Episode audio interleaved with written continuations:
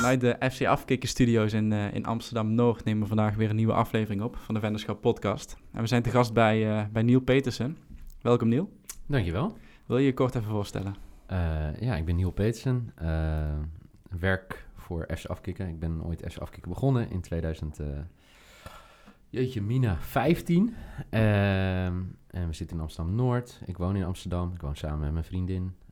ik ben 35. Wat wil je nog meer weten? Nou ja, wij zaten, uh, we zaten gisteren in de auto en mensen vroegen ons van wat ga je in Amsterdam doen? Dus we zeggen we gaan naar FC afkicken. Ja. En uh, ik merk wel dat, dat bij de voetbalminded vrienden zeg maar omheen dat het steeds bekender wordt. Ook, in, ook in onze regio zeg maar. Alleen um, wij vroegen ons af, waar komt de naam FC afkicken nou vandaan? Nou, het is heel, best wel een grappig verhaal. Ik woonde uh, boven de eerste studio, was een keldertje, was 45 vierkante meter op het Dijksplein in Amsterdam. En daar woonde ik op de derde verdieping. En op de tweede verdieping woonde een van mijn beste vrienden, Michiel. En Michiel en ik uh, nou, voetballen samen, zowel in Leiden als in Amsterdam. En uh, we denken over al heel veel dingen na. Um, dus ik kreeg op een gegeven moment... Voor mij was het op donderdag of vrijdag om drie uur s'nachts een appje. Afkicken. Maar gewoon alleen afkicken. Dus ik dacht de volgende ochtend, oké, afkicken. Ja, wat bedoel je? Ja, dat is de naam voor je. Toen zaten we op maandag. Toen deden we één keer in de week een show op Vimeo. Namen we hem op om vier uur en zenden hem uit om vijf uur. Dus we knipten er niet aan, maar we wilden gewoon zeker weten. En we wisten niet hoe we moesten livestreamen. Het was 2015. Eh, en, uh, en toen zei afkicken moet die naam worden. Toen zei ik, oké, afkicken. Hij zei, ja, nou ja, weet je, je, je, je het is een, het, een beetje begin van een voetbalwedstrijd afkicken. Nou, dat is natuurlijk niet de juiste woord, maar je kikt, pardon, je kikt af van het voetbalweekend. Nou, oké, let's go. En toen hebben we een jaar later FC ervoor gezet. En toen nog met uh, uh, Football Channel. Maar ja, weet je, FC, ja, het is gewoon een voetbalclub. En uh, dat zijn we eigenlijk ook. We zijn gewoon ook een voetbalcllub. Dus, en om het verhaal mooi te maken, hij is, een, hij, hij, is iemand die heel goed in de Chinese markt zit. Spreekt vloeiend Chinees, is gewoon een Nederlandse jongen. Heeft in China gewerkt en gestudeerd. En ehm, hij moest ook een bedrijfje beginnen. En ik heb zijn naam bedacht voor zijn bedrijf. hij zei Culture Kick, wilde hij zei ja, culture, culture. En toen Ed zei ik op een gegeven moment, je moet het uh, Kick Cultures maken. Zijn bedrijf heet nu Kick and Cultures. En wat doet hij? Nou, hij, hij, eh, wat hij bedoelt, hij doet heel veel dingen. Uh, vanuit, eigenlijk, vanuit Nederlandse bedrijven richting China en van de Chinese bedrijven richting Nederland. Hij is eigenlijk een beetje... Hij begrijpt China gewoon heel goed. Dus hij adviseert nu ook... ik weet niet of ik dat moet zeggen. Nou, hij, hij, is bezig om Nederlandse clubs ook te adviseren daarin. hij heeft we hebben een documentaire met hem gemaakt over om... Um, uh, uit te leggen hoe dat nou eigenlijk in China zit. Iedereen denkt dat China wereldkampioen wil worden door die president. Nee, die president wil ervoor zorgen dat uh, jonge kinderen fitter worden. Hè, dat ze meer gaan sporten. Want Chinese kinderen eh, ja, zijn niet heel gezond op dit moment, hoe ze leven. En het gaat over de zoektocht van een van de beste vrienden van Michiel, die voetbaltrainer wilde worden. Ja, kan het eigenlijk in Beijing? Ja, dan heb je dus last van, uh, van de lucht, hè? Dat je soms, uh, kan, kan, je niet voetballen, omdat de, de lucht te vies is. De smok. Ja, smok. Uh, ruimte. Er is helemaal geen ruimte. hij heeft weinig geld, dus ja, hoe, hoe komt hij dan? En dat is eigenlijk een zoektocht. En Michiel is een bankier vanuit huis uit. En die zei op een gegeven moment, ja, ik wil gewoon een docu maken. Ik zei, ja, oké, let's go. Dus, dus wij zijn co-producent van zijn docu. En is inmiddels in première gegaan vorig jaar hier in het ei Film Theater en in Beijing op de Nederlandse ambassade. En uh, zijn nu partijen die hem uh, uh, ja, aan het verkopen zijn aan buitenlandse partijen om hem uit te zenden. Maar staat hij online? Of? ja, je kan de trailer zien. Oh, op Kicking Cultures voor mij, als ik het goed zeg, kickingcultures.com of .nl. Daar kan je al een trailer zien van de documentaire. Ja. Hey, en zijn jullie dan ook samen FC Afkikken begonnen? Of nee, was het echt jouw kindje? Nee, nee, nee. FC Afkikken, uh, FC Afkikken bestaat, om het helemaal terug te, te, gaan herleiden. Ik heb voordat ik uh, internet dingetjes maakte, heb ik uh, ook gewoon in de journalistiek gewerkt. Maar ik ben sinds 2012, als ik het goed zeg, jeetje, was ik programmadirecteur bij Infostrada. En Infostrada, ik denk dat als mensen uit de sport- en marketingwereld deze podcast luisteren, die zeggen dan, oh, Infostrada, was toch data? Ja, dat was inderdaad ooit een databedrijf.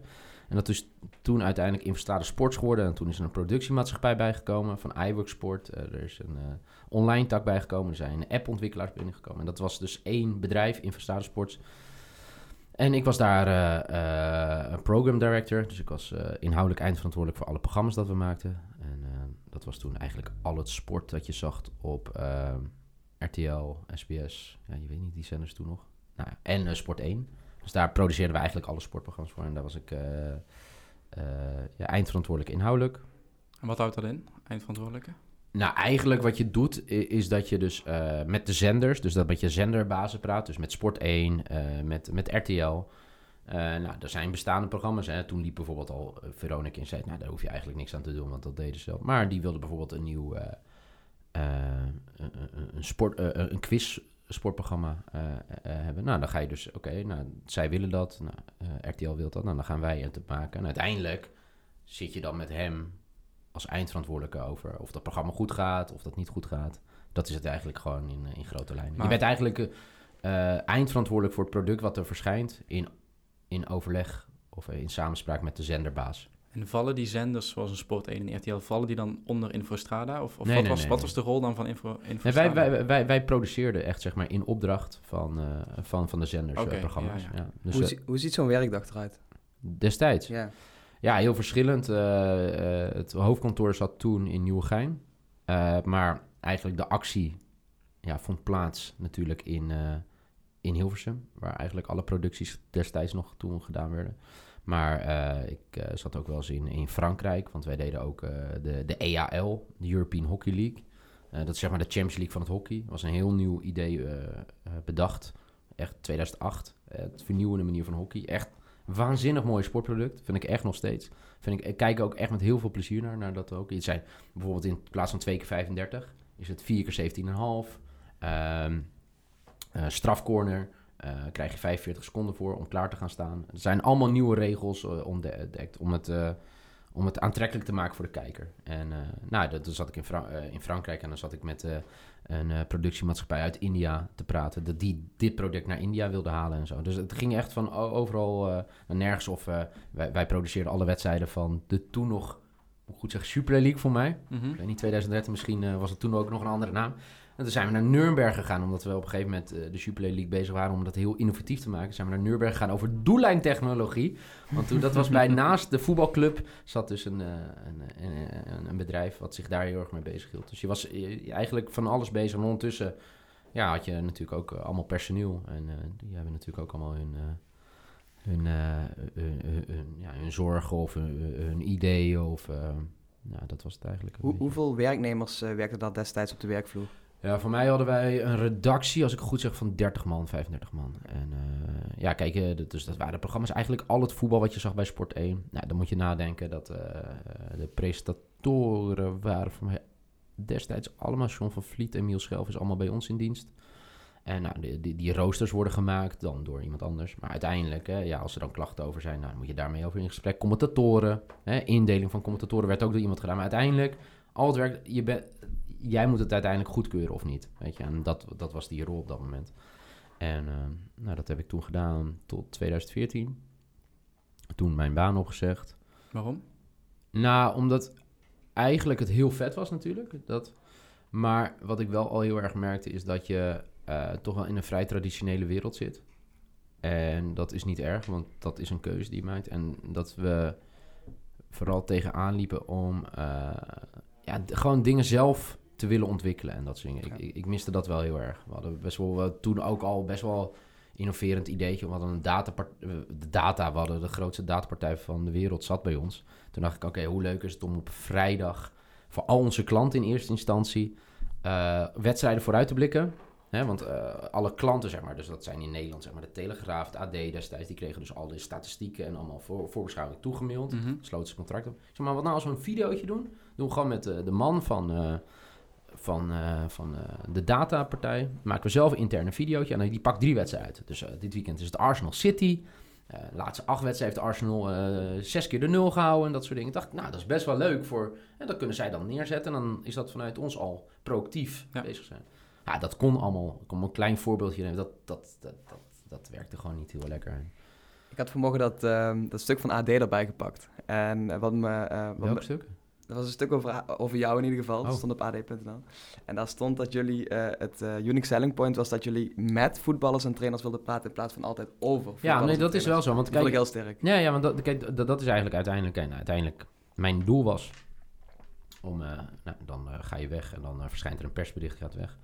En dan uiteindelijk mijn doel was om een jaar lang naar vier continenten gaan en daar steeds drie maanden te blijven. Dus echt, en dan eigenlijk gewoon reizen. Maar ik was heel benieuwd, hoe uh, ontwikkelt de mediawereld zich zeg maar in Azië? Hoe ontwikkelt zich de mediawereld in Amerika? Hè? Waar ik natuurlijk, ik heb in Amerika gezeten, heb ik gestudeerd en gevoetbald. Daar had ik al een behoorlijke fascinatie van, maar daar wilde ik gewoon langzaam bij ESPN en kijken, weet je, welke ontwikkeling ze gedaan hebben.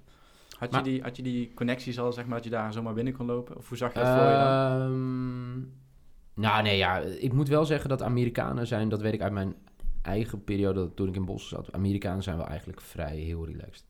Uh, het wordt nu wel hak op de tak, maar ik ben ooit uitgenodigd door de MLS en Eurosport om daar naartoe te gaan.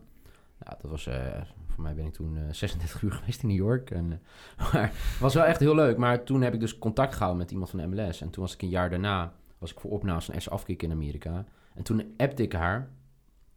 Ik wil graag met de Head of Communications over de nieuwe strategie praten. Nou, weet je, dan maken we ruimte voor je. En dan dat, nee, Amerika is echt het verhaal delen. Het is Heel echt. Uh, ja, maar het is ook echt trots zijn op wat je doet. En uh, laten zien, ook kom je uit Nederland en dat soort dingen. En ik moet nu nog eigenlijk nog steeds zeggen hoor. Als ik bijvoorbeeld naar België ga of in, in Duitsland contact leg of in, in Engeland, weet je. Ja, dat het is nu wat lastiger, maar dan is best wel veel, kan je best wel gewoon informatie met elkaar delen. Weet je, hoe ontwikkelt het zich? En ik snap dat ze niet het achterste van de tong altijd laten zien. Mm -hmm. Maar het is wel altijd, weet je, uh, dat ze wel trots zijn op wat ze doen. En, maar ik ben dus nooit gaan reizen, want 1 maart kwam voor mij het persbericht en uh, 2 maart kreeg ik een belletje. En dat is wel heel grappig, waar de studio waar we nu zitten. En ik moet het nog een keer goed checken, maar voor mij zat hier toen uh, Dumpert en Geen Stijl. Okay. En dat viel onder de, voor mij, uh, Nieuws Media heette die BV. En die zeiden, Nieuw, we willen graag een WK-programma maken op internet. En jij hebt Voetbal International gemaakt, waar ik echt werkelijk waar niks mee te maken heb gehad. Want die jongens deden het allemaal fantastisch zelf. Oh, dat viel ook onder. Ja, maar bij de aftiteling stond, uh, ja, weet je, uh, hm. hoofdredactie uh, Nieuw Peter. Ja, dat, ja. Dat, ja, daar heb ik eigenlijk niks mee te maken gehad. Nooit. Maar goed, dus nou, hier gezeten. En toen, lang verhaal kort, zijn we in de, in de zomer in een appartement boven Kokos Outback in Amsterdam. Ja, die komen niet uit Amsterdam. Maar ik zou je toch een keer willen aanraden naar Kokos Outback gaan. Je weet niet wat je meemaakt. Waarom? nou ja, dat was vroeger beruchter dan het nu is, moet ik zeggen hoor. Maar daar, ja, dat is gewoon waar heel veel experts zitten. En uh, het is echt heel leuk. Ze hebben de week voordat de Super Bowl begint. Dus daar hebben we jaarlang Super Bowl feestjes gegeven met Sport Amerika. Uh, hebben ze de Australia Day. Dat is zeg maar de, de Koningsdag die wij hebben. Mm -hmm. ja, ik heb het twee keer gedaan. Nou, het is echt keer tien Koningsdag. maar daarboven hadden wij dus een, uh, een appartement en in de huiskamer werd toen een tv-studio gemaakt. En dat was het eerste online programma. Wat ik, en dat was ook twee weken voordat het begon dat ze zeiden... Ja, maar, wie gaat eigenlijk presenteren? Toen ik, ja, ja, ja, moeten wel... Ja, toen zei ze, ja, we hebben geen budget, ga jij maar zitten. Toen zei ik, ja, maar ja, ja, jij, jij, jij kent die gasten vaak. Oké, maar dus zo is dat eigenlijk ooit ontstaan. En uh, toen is uh, mijn oud-compagnon Joris, waar die ook in de directie zat bij Infostrada... Die is toen langsgekomen en uh, toen vaak bier gedronken op het terras. Het was echt een waanzinnige zomer. Het was zo leuk. Nou, Nederland kwam natuurlijk zo bizar ver. Was dat 2014? Oh, oké. Okay. Ja, ja, ja. waar vooraf iedereen dacht, het wordt niks. En wij zeiden, Van Gaal, ja. dat gaat hem worden. En wij, om je even mee te nemen hoe we toen een programma maakten. We hadden toen, ik zat op een bank en er stond een hele grote tv naast me. Ik heb nog nooit zo'n grote tv gezien. En daarmee skypten we. Dus de, daarmee skypten we met uh, Jeroen Elshoff, die commentaar gaf in, een, uh, in, in Brazilië. Maar daar skypten we inmiddels met misschien wel de bekendste Formule 1-man in Nederland, Rob van Gameren. Mm -hmm. Rob zat toen in Zuid-Korea bij zijn vriendin. En Zuid-Korea speelde toen. Maar we hadden ook een jongen gevonden in de bergen ergens in Iran. En daar skypten we. Hoe was het om 90 minuten 0-0 te spelen tegen Argentinië? En toen zei ze, Niel... Weet je, want ze verloren uiteindelijk voor mij in de 92 minuut van Argentinië. Zei Niel, het is hier twee dagen feest. Het is twee dagen feest. We hebben 0-0, 90 minuten. Zij zagen het echt, ze hadden niet verloren. Ze hadden 90 minuten 0-0 gespeeld tegen Argentinië. In Zuid-Korea? Nee. Of Zuid-Korea? Nee, Argentinië tegen Iran was dat. Oh, Iran, Iran ja, ja, klopt. Ja. En, uh, maar goed, weet je. En zo hadden we, over de hele wereld hadden we mensen. En het grappige is, tot op de dag van vandaag... hebben we nog met heel veel van die mensen... halen we nog steeds, gebruiken we in de shows. Dus of het nou gaat over... Uh, uh, we hadden toen voor mij Remy en Peter Scheffer in Argentinië. Nou, Remy zit er nog steeds. Peter woont nu weer in Nederland. Maar Bertus Bouwman in Duitsland... Uh, die zit daar nog, nog steeds. Die is, heeft inmiddels duitslandnieuws.nl gestart. Dus het, toen we in 2014 begonnen, Pieter Zwart schoof voor het eerst aan bij ons. De, is nu inmiddels hoofdredacteur hè, van Ja. VI. Maar ook bijvoorbeeld Maxime Hartman zat naast ons, of Lange Frans. Ja, Hoe, hoe kwam je aan die contacten? Of Ja. kende je ze al? nou, ik moet zeggen, kijk, de voetbalmensen... Dus ik heb toen... eh, als je de, de gastlijst terugkijkt... Eh, voor mij heb ik Brainpower gewoon zelf een keer een berichtje gestuurd. Eh, Nee, dat, nee, Brainpower... Nee, kijk, nee, ja, Brainpower is twijfelachtig. Maar ik heb voor Francisco Elson... Die kende ik vanuit Sport Amerika. Ik was ooit een voetbal... of een platform gestart over Amerikaanse sport. Dus die zei, kom je even hier over beleving in de Is sport. dat die basketballer? Ja. ja. Dat moet je wel weten als je naar Amerika gaat starten. Enige Nederlander die ooit een NBA-ring heeft gewonnen. Dus uh, nee, dat is, uh, dus die, die kwam langs. Uh, El Elia, ik had El Giro gewoon een berichtje gestuurd. Die ken, die ken ik wel vanuit, vanuit voetbal toen, weet je. Ik, ik deed daarvoor nog wel eens wat voetbaldingen. En ja, zo Pieter Zwart. Nou, daar, daar hebben we best wel heel veel gedaan tijdens het toernooi. met Pieter Zwart, Thomas Boeschoten. Die zat toen ook nog bij Catenaccio, had je toen. Ja. Ja, dat was ook van Pieter toch geweest? Ja, Pieter, Nikos, Thomas, ja, die deden toen. En, ja. Ja. zo gingen we gasten. Maar ja, we hadden op een gegeven moment, want dat was via TMG, was er een vrouw aangeschoven, Eline. En zij was dus echt iemand die sterren daar naar binnen haalde. Of sterren, ja. Grote we hadden geen budget. Maar dus dat Lange Frans, ik zei het van de week nog hier, Lange Frans, ja, die man ging over zijn eigen samballijn beginnen. Terwijl een WK-programma begonnen maakte, ja. Maar goed, dat was het. En het was, uh, ja, het was, het was echt een heel leuk programma. Maar wel eigenlijk, toen kwam besef, want even de stap maken naar hoe ooit FC Afkikkels ontstaan. Dat Joris was inmiddels ook weg bij Infostrada. En Joris had uh, 10, 15 jaar in televisie gemaakt. De beste producent in Nederland. Uh, vind ik. Ik denk dat dat heel veel mensen vinden. Je weet echt hoe je televisie... Maar die, die zag het en die vond het zo mooi. Want die zei... Eigenlijk heb je niet zoveel nodig om een leuk programma te maken. En uh, nou, eigenlijk die, die zomer best veel bier gedronken. En dan op een gegeven moment hebben we gezegd... Zullen we dit, zullen we dit gewoon doen? Want uh, ja, ik, ik, ik, was inmiddels... Mijn reis had ik uitgesteld. En er waren in ieder geval wat interesse om weer... Weet je, zo'n rol wat ik bij Infostrade had gehad... Om dat weer ergens anders te gaan doen. En nou, toen hebben we eigenlijk knoop vrij snel doorgehakt. We moeten op zoek naar ruimte. Nou, dat is een kelder geworden. en ja, ik, Joris heeft toen zo ontiegelijk veel gedaan... En Kijk, dat is, ik denk dat, we, dat heel uniek was dat... Kijk, voor mij was dat echt een, een zegen dat je met zo'n iemand die zo goed is in zeg maar, de achterkant van televisie en eigenlijk alles... Wij waren heel complementair aan elkaar, zeg maar. Hij was echt... Uh, ik denk dat er ook, zeg maar, het succes van FC Afkikken... dat wordt altijd gezien, weet je, aan de mensen die aan de voorkant zitten. Maar zonder Joris was er nooit FC Afkikken geweest, zeg maar. Ook, is... en Joris is er vorig jaar uitgegaan. En dat kwam eigenlijk ook gewoon omdat ja, wat wilden we? Ja, we wilden naar dagelijks toe. Hè. We geloven naar meer. En Joris heeft niet zoveel met voetbal. Mhm. Dat is gewoon heel eerlijk. Joris heeft niet zoveel. Met, Joris heeft met mooie dingen maken. En Joris is nu terug uh, naar, uh, naar televisie. Uh, is, zit in de directie bij een facilitair bedrijf. Een van de grootste facilitaire bedrijven van Nederland. Is hij ook jouw mentor geweest in die tijd? ja, niet alleen in die tijd hoor. Wel, wel, wel daarvoor ook al, zeg maar. ik heb ooit een, een, een, groot interview gehad voor mij in het Parool. Uh, dat was, was wel echt een leuk idee. met Tom Egbers. Toen ging het over uh, het verschil tussen nieuwe en oude media. Dat was wel leuk. En uh, Tom, Tom, we hebben een bijzondere relatie maar, maar we hebben Tom bijvoorbeeld laatst met de coronacrisis. We skypten, we hebben denk ik 833 Skype-gesprekken gehad. Maar met Tom lukt het niet, dus Tom is toen gaan facetimen in zijn tuin. En dat is een fantastisch gesprek. we hebben Tom in 2016, wilde die met ons Skypen. Toen lukte het nog wel. In Frankrijk tijdens het EK. Toen is hij uit een perszaal weggestuurd omdat hij met ons aan het Skypen was. Echt, Tom heeft wel een rode draad in alle jaren dat we hebben gedaan. Maar toen kwam het eigenlijk, want dan vragen ze eigenlijk, wie zijn je drie mentors geweest? En daar was Joris, dat heb ik toen ook gezegd, Joris was daar een van. Uh, Martine Bruggink is uh, de zus van Arnold Bruggink. Hm. Maar is uh, iemand die al, denk ik ook, nou, inmiddels nu 20 jaar achter de schermen werkt. En die heeft mij echt wel bij de hand genomen en dat soort dingen. En ooit iemand die mij zonder schrijfervaring ooit heeft aangenomen bij het AD. Dat is nog steeds vrij legendarisch dat je iemand aanneemt voor een krant om daar te gaan schrijven. Sidney van Dijk. En die uh, zei, nou ja, voor mij heb je genoeg liefde en passie voor, uh, voor sport. En uh, als je gewoon hard werkt, dan kan je vanzelf wel een fatsoenlijk stuk schrijven. Daar heb ik zelf nog overigens mijn twijfels over of dat bij mij ooit het geval is. Maar ik heb best wel nog voor het AD Regio en uiteindelijk nog voor Sportwereld stukken geschreven. Cool. Ja. Dus dat zijn, ja, dat zijn mentors eigenlijk. Weet je. Ja. Hoe ben jij um uh, even terug naar die tijd voor Infostrade. We gaan dadelijk meer op FC afkicken. Ja. Uh, maar je werd daar eindverantwoordelijke. Hoe ja. ben je in die rol beland? Want daar kom je ook niet zomaar, denk ik. Nee, uh, nou, ik heb... Um, moet ik even goed kijken. Ik ben in 2006 naar Amerika gegaan. Dat betekent dat ik in 2005 school voor journalistiek deed. Jezus, dit is wel echt confronterend, hoor. way back. Ja, dat is way back. Ehm, en toen kon ik een bijbaan doen als field producer.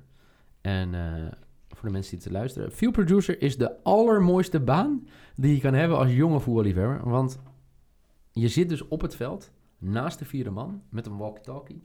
En daarmee ben je eigenlijk de ogen van de regisseur op het veld. Want de regisseur die heeft natuurlijk camera's, maar die ziet dus bijvoorbeeld niet als er ruzie is op de bank. Wat je doet is dat je de wissels doorgeeft als iemand gaat warmlopen. Maar je gaat ook bekende koppen uh, zeg maar zoeken in het publiek. Ja. Dus uh, nou, Lange Frans hebben Lange Frans zit uh, rijden. Nee, dan maak je een shortje en dan zie je op tv zie je wel eens van die bekende koppen. Ja. Nou, dat is dus heel vaak dat een field producer dat... Oh, okay. dus daar ben ik ooit mee begonnen. 2005, 2006. Maar toen ging ik naar Amerika. En ik moet zeggen dat... dat, dat ja, dat, uh, dat, dat vond ik wel leuk. En we hadden er blijkbaar ook wel gevoel voor. Martine, we vielen uiteindelijk eerst via een extern bedrijf, maar uiteindelijk vielen we onder Martine uh, Brugink uh, de leiding. En toen mochten we de grote wedstrijden Want ik had AZ als vast stadion. En dat was mhm. nog de Alkmaar de Hout. Voor de mensen die wel eens in het nieuwe AFAS-stadion komen. Als je op de tweede verdieping loopt, hangt er een enorm grote foto. En dan zit ik dus, als ik het goed heb, tussen Erwin Koeman, destijds trainer van Feyenoord, en Louis van Gaal, trainer van AZ. En dan nou, zie je dus Louis zitten een vierde man, geen idee wie het was. Dan zie je mij zitten met mijn geruite jas. en Erwin Koeman. Ja, dat is echt... Dat, al, nog steeds als ik bij AZ ben, denk ik... Ja, dat was natuurlijk een waanzinnige tijd. Want ik ga wel zeggen, ik, ik ben natuurlijk een helemaal voetballiefhebber. Ik denk dat als de regisseurs, en als ze deze zitten te luisteren inmiddels... kon ik vroeger... Kijk, een van de beste sportregisseurs van Nederland is Job Robbers. En Job Robbers uh, doet de grote wedstrijden bij, uh, bij de Eredivisie. doet de Nederlandse elftal en dat soort dingen. Hij is echt een van de beste sportregisseurs. Ik kon Job Roberts schieten. Want ik dacht, ik ga zitten. Ik ben, uh, hoe oud was ik? Ik was 20. Ik, ging, ik ga zitten. En ik ga lekker een wedstrijdje kijken. Ja, natuurlijk geef je even de wissels door en dat soort dingen. Maar ik dacht, dit is mijn mooiste plek. En dan moest ik van Job, moest ik weer... Ja, het schijnt dat Edgar Davids vandaag... Dus, moest ik weer opstaan op mijn plek. Maar later ga je pas nadenken... wat voor een vakidioot Job Roberts bijvoorbeeld is. En uh, nu kan ik er heel hard om lachen. Want ik dacht, ja, laat me gewoon zitten. Want je had ook gewoon regisseur zei... Oh, goed nieuw, geef maar door. En die vond het prima. En, uh, hij zat er kort op. Hij, zat er kort, hij wilde het maximaal eruit halen. En inmiddels, uh, dat vind ik wel mooi als je dan terugkijkt. Ik denk dat ik het wel goed deed, want toen mochten we ook de play-offs doen. En, en het is heel grappig, want we deden toen, we deden dit. En het zijn best wel, ik kom best wel veel mensen van die tijd nog tegen. Dus Thomas Metz is sponsorship manager bij Ziggo, dus die is verantwoordelijk voor Ajax. de marketing manager van Ajax, Cas Bista ook ooit als field producer begonnen. Maar bijvoorbeeld ook de grote baas, Menno Gele van Ajax. Die deed toen interviews voor, was dat Talpa denk ik, de wedstrijden. Dus dat is eigenlijk een clubje wat Mark van Rijswijk begon toen het eerste seizoen uh, commentaar te geven. Dus dat is zo grappig als je dan terugkijkt naar die tijd. En ik moet wel zeggen dat ik wel, als ik terugkijk op die tijd, was ik heel laconiek, heel laks. En dat je wel ziet dat de mensen met echte passie en echte liefde voor dingen, ja, dan zie je nu 15 jaar later wat voor een positie die hebben gecreëerd. Door gewoon heel hard te werken en echt heel veel liefde voor dingen te hebben. Mhm. En uh, zo is dat ooit ontstaan, ja. Maar daar is dus jouw gigantische netwerk ook deels ja, ontstaan. Ja, ja, ik ben toen, uh, dat heb ik dus uh, gedaan. En toen zei Martien op een gegeven moment, moet je geen interviews gaan geven? Interviews geven? Nee. En dat was net toen ik echt had... Oké, okay, weet je, profvoetbal gaat hem echt niet worden. Weet je, toen ik nou, terugkwam uit Amerika, heb ik nog wel een beetje geprobeerd. Maar interviews ik nog nooit. En toen ging ik op de vrijdagavond uh, ja, naar de Super League wedstrijden. Interview. Even kijken, 250 gulden. Euro. Gulden is al heel lang, hè? euro voor mij per wedstrijd kreeg ik. Zeg je dat? Ja, of 150. Ja, dat was echt machtig veel geld. Als student zijnde? Of, ja. ja. En gewoon interviews doen voor de wedstrijd. Uh, de drie interviewtjes naar de afloop. En na, tijdens de wedstrijd, want dat is tegenwoordig nog steeds zo. Op één camera wordt het gedraaid. Eerste divisiewedstrijden. Mm -hmm. Want dat zie je met schaakprogramma en dan zat je naast de cameraman. En na afloop uh, statief meenemen van de cameraman, neerzetten. Drie keer een interview doen en dat was het. Zo ben ik daar een beetje in gaan rollen. En uh, ja, uh, even kijken. En toen... Klinkt voor heel veel jonge voetballiefhebbers als de ideale baan. Nou ja, weet je wat grappig is? Ik heb ooit dus... Len Koeman is... inmiddels doet hij heel veel dingen. Maar is ooit... Toen ik bij Investaren zat, kwam die bij mij. Ja, ik wil graag in. Toen zei ik, ja Len, ik heb niet... Ik zei, maar ik kan je heel goed eh, ik kan je wel echt iets adviseren. Ga veel producer worden bij ons. Ja. En die doet het nog steeds. Hij is nu inmiddels, ook uh, zaakwaarnemer. Uh, of in ieder geval, daar, die rol wil hij heen groeien. Maar ook als ik Glenn spreek, hij zegt het is zo machtig mooi. En eigenlijk nog steeds, want ja, weet je, van dat groepje, nou, een van mijn beste vrienden, ik ging toen op een gegeven moment Groningen doen.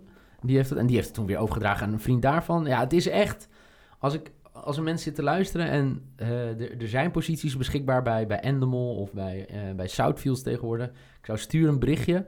En het is echt een fantastisch leuke baan. Want je leert zoveel mensen kennen. Je leert ook echt wel televisie kennen. Hoe televisie gemaakt wordt. En je zit op de beste plek in het stadion en je krijgt geld. Waar, uh, waar stond je het meest van te kijken, zeg maar, als jongeling van de tv-wereld? Nou, de, mijn eerste keer was AZ Sparta. was de eerste wedstrijd van Talpa, de wedstrijd. 3-0 AZ. En ik weet nog dat ik toen in pak moest. Ja, het is echt schandalig. In pak als field producer, maar dat die externe persoon had gedaan. En ik weet nog dat ik stijf van de zenuw was, omdat Wim Kief daar stond voor mij. Dat zeg ik heel goed. Wim Kief, toch? Ja, weet ik veel. En ik dacht echt... En wat ik echt heb geleerd, het is echt nergens voor nodig. Want hoe dichterbij je, zeg maar, bij je de grote mensen komt en zo, ja, hoe normaler die gasten zijn. Wat, zei, uh, wat zegt Maarten Seibers altijd? ik weet niet of het hier op de podcast kunnen zeggen. maar uh, iedereen... Ook naar de wc.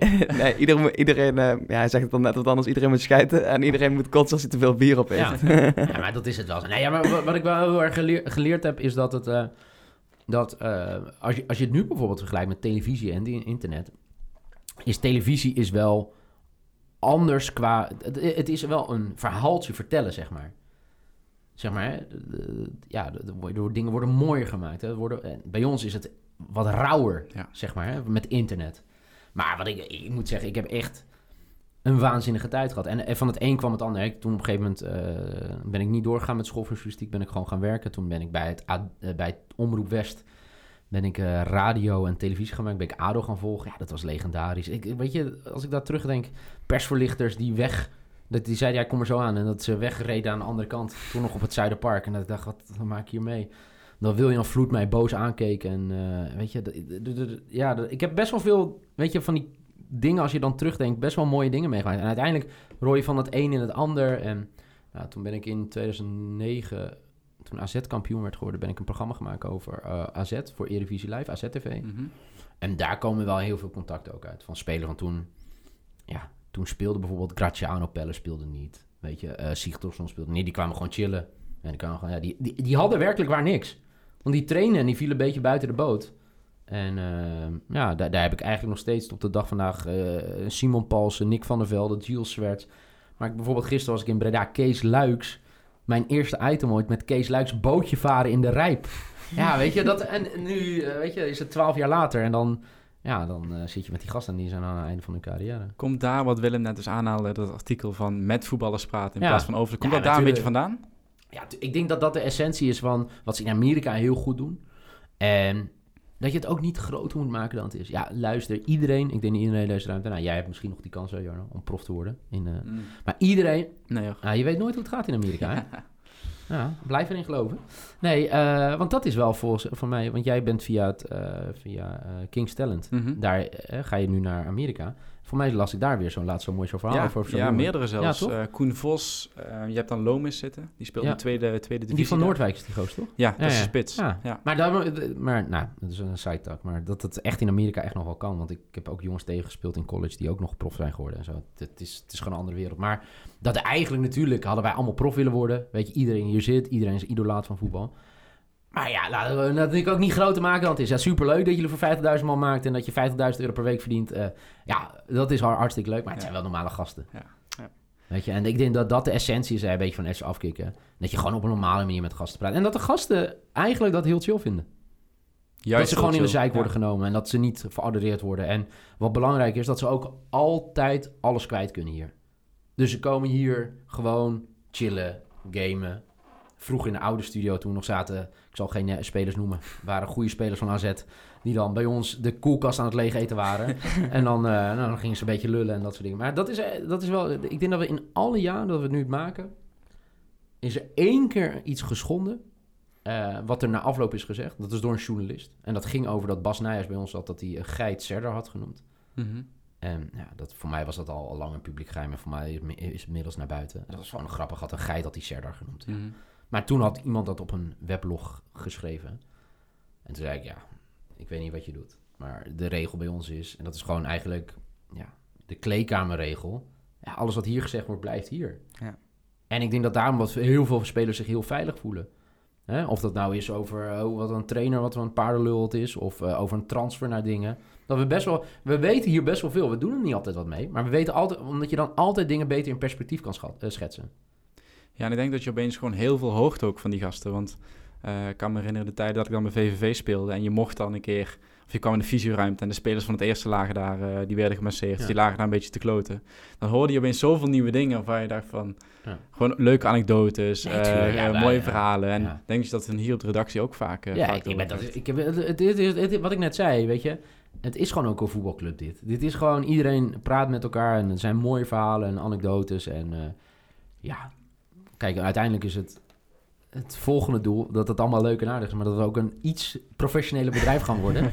dat er niet alleen oude jongens krentenbrood is. En uh, ja, dat is eigenlijk de volgende stappen. Die maar dat is ook de kracht, hè? want je ziet die jongens natuurlijk op tv en je adoreert ze helemaal. Maar eigenlijk ook door zo'n podcast, of dat ze hier aan het chillen zijn, of ja. als je op platform kijkt, je staat echt midden tussen die sporters in. En dat is, ja, maar ik denk dat dat ook wel, en dat zou ook de toekomst zijn, weet je, met wat voor dingen we ook maken.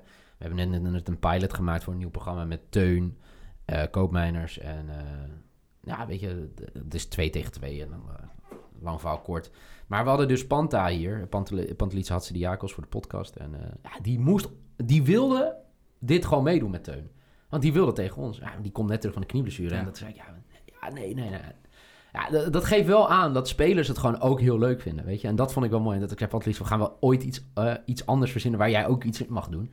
Maar je merkt gewoon dat spelers het leuk vinden, weet je. Om, om dingen te doen als je het op een, zeg maar, als je een soort band met ze opbouwt, uh, uh, weet je, waarin ze zien dat je gewoon oprecht bent, weet je. Dus dat je niet aardig tegen ze doet om iets voor elkaar te krijgen en dat je ze daarna laat vallen. Ja. Hoe is dat ontstaan, die Pantelis podcast? ja, Pantelis podcast is ooit, dat is een goede denk in 2017, na de Europa League finale. Uh, nou, de, de, ik maakte toen een podcast met uh, Mark van Rijswijk, wat heel leuk was, maar dramatisch om naar te luisteren. Dramatisch. Of het nou aan uh, het internet lag in Oldermarkt of aan mijn microfoon hier in Amsterdam. Het was dramatisch. Het was op afstand, die podcast. Ja, ja. het was dramatisch. Maar toch heel veel mensen die luisteren. En die elke week zeiden, ja, maar het geluid, ja, maar toch wel luisteren. Mm. En toen zeiden op een gegeven moment hier op de redactie, oké, we moeten gewoon ook iets over Ajax doen. Weet je, Ajax net Europa League en uh, het borrelt altijd. En toen, uh, toen hebben we een eerste pilot opgenomen. Uh, voor mij met Freek en Jordi. Jordi Jamali en Freek Jansen. Ja, Jordi die kreeg toen drukker, werd papa en dat soort zeiden, ja nee, dit gaat niet worden. En toen hebben wij op een gegeven moment, toen dacht ik, oké, wat voor een, eh, wat voor nog meer een Ajax ziet kan je neerzetten. Een Arco, ik was toen met Arco een keer voor een even afkijken reis naar Belgrado geweest, naar de derby van, uh, van Belgrado, de eeuwige derby. En toen hebben ze een keer tegenover elkaar gezet. En toen is het gewoon begonnen. Ja, zo simpel. We hebben, we hebben toen, uh, ik weet nog dat ik, de, want ik vroeg het aan Broes, we hadden het vanochtend over die naam. Weet je, we zijn nu bezig met twee nieuwe podcasts en dan begint het weer over namen, weet je. Dat er altijd wel, laat ik zo zeggen, mijn eerste ingeving worden niet altijd met... Uh, met enthousiasme ontvangen. Bijvoorbeeld de Core Podcast. Het is allemaal hartstikke leuk dat die mannen nu zeggen dat is een hartstikke leuke naam kan je de appgesprekken laten lezen. Ja, dat kan toch niet. We kunnen toch niet core noemen, core pot. En dan, uh, ja, uiteindelijk moet je soms ook een beetje durven. En bij Pantelits is het, ik denk ook als je het, zeg maar, de Marco podcast had genoemd ook al. Maar de, weet je, het, dat is het allitereert, zeg dat goed? Een Pantelits podcast. Ja, het bek lekker. Ja, het bek lekker. Ja. Dus, Over de, de core podcast gesproken. Ja. Ehm, dat is ook wel een succes, of niet? Ja, ja, dat is eigenlijk ook wel, eigenlijk net, denk ik, daarna ooit bedacht. Dat ik, eh, dat ik uh, Thomas en Bart, die ik ook al, die kennen we nu al, denk ik, vijf jaar of zo. En uh, dat, we die, dat ik op een gegeven moment zei, moeten jullie niet iets samen gaan doen? En ja, ja, ja, allebei vrij laks hoor, moet ik wel zeggen. Nou, Thomas vertrok naar Zuid-Afrika dus dat ging sowieso een beetje lastig. En uh, toen, dit jaar kwam er opeens een appgroep waar Maarten de Fokkert bij zat. Ja, we hebben een redacteur gevonden. ik zei, dit is echt knap. We hebben nog eens een podcast en we hebben al een redacteur voor een podcast. Maar ik moet zeggen, en dat heb ik vaak gezegd, Maarten de Fokkert is echt... Hetzelfde beetje wat Joris hier is afkikker geweest, is gewoon de, de factor waardoor zoiets tot een succes wordt. Maarten de Fokkert, eh, weet je, houdt, houdt gewoon, uh, weet je, het, het zeg maar, uh, het draaiboek bij. Heeft veel contact met Bruce en Lars hier. En uh, wil, echt, wil het echt heel goed maken. Terwijl, mhm. ja, Bart moet ik ook zeggen, Bart doet het fantastisch. Hè? Laat ik dat echt voor zeggen. Bart, hoe die nu presenteert, is echt zo goed. En Thomas heeft een beetje een vrije rol. Maar Maarten zorgt dat het echt één geheel wordt. En, ja, het matcht super lekker. Ik luister het altijd tijdens het hardlopen. En het is, ik weet niet, het is zo'n layback manier van, van wel hele toffe onderwerpen. Vooral voor voetballers. En uh, nou, vorige week volgens mij de aflevering met de spelersvrouwen. Ja, zeker. Ik dacht van, wat is dit nou weer? Ik zag dat op Spotify voorbij komen. Maar ook gewoon super interessant om te luisteren. Nou, maar dat is, kijk, en dat vind ik mooi. Want Ehm, dat heb ik heel veel met Maarten over. En ik denk dat we, kijk, ik, ik hoop ook wel met Maarten. Maarten wil, ik weet niet, nu, nu, ga ik voor Maarten praten, maar ik denk dat Maarten ook wel soort van de mediakant op wil. Bart ook sowieso wel, maar Bart wil graag voor de camera. Maar Maarten is echt heel goed met dingen bedenken en zo. En ze hebben nu natuurlijk weer ruzie wie dit bedacht heeft, hè, die de spelersvrouwen heeft uh, neergezet. Maar uh, nee, wat, wat, wat ik denk dat de kern is waarom dat succesvol is, is omdat het uh, nooit eerder is gedaan. Dat, dat is heel belangrijk. het is een podcast vanuit de voetballerij, vanuit de kleedkamer. En uh, het enige keer dat, ze, dat ik kritiek heb gehad op ze is dat ze, als ze zeggen dat ze openhartig zijn, moet je ook over. Maar nou, dat vonden ze natuurlijk nog een stap te ver. Maar goed. En wat ik heel goed vind, is uh, het is heel echt. Bart is gewoon Bart, zoals je Bart kent. Hè? Modepoppetje, weet je, vindt zichzelf wel een beetje belangrijk. Voor haar is ze uh, een beetje ja, zo'n vrijbuiter en uh, dat soort dingen. En Maarten Fokker is een veel te serieuze tweede keeper. Weet je, en dat merk je gewoon ook wel in die gesprekken. je, en dat is echt denk ik de kern van als dingen werken en dat heb ik ook wel met het Italiaans voetbal. Als je ziet hoe bijvoorbeeld de Lo Stadio podcast, dat vind ik zo knap. Dat eigenlijk iedereen die ik ken, die, iets, die zegt over Italiaans voetbal. En dan heb ik het over supporters van Italiaans voetbal. Spelers die interesse hebben voor Italiaans Maar ook zaakwaarnemers die gewoon die podcast gaan luisteren over het Italiaans voetbal.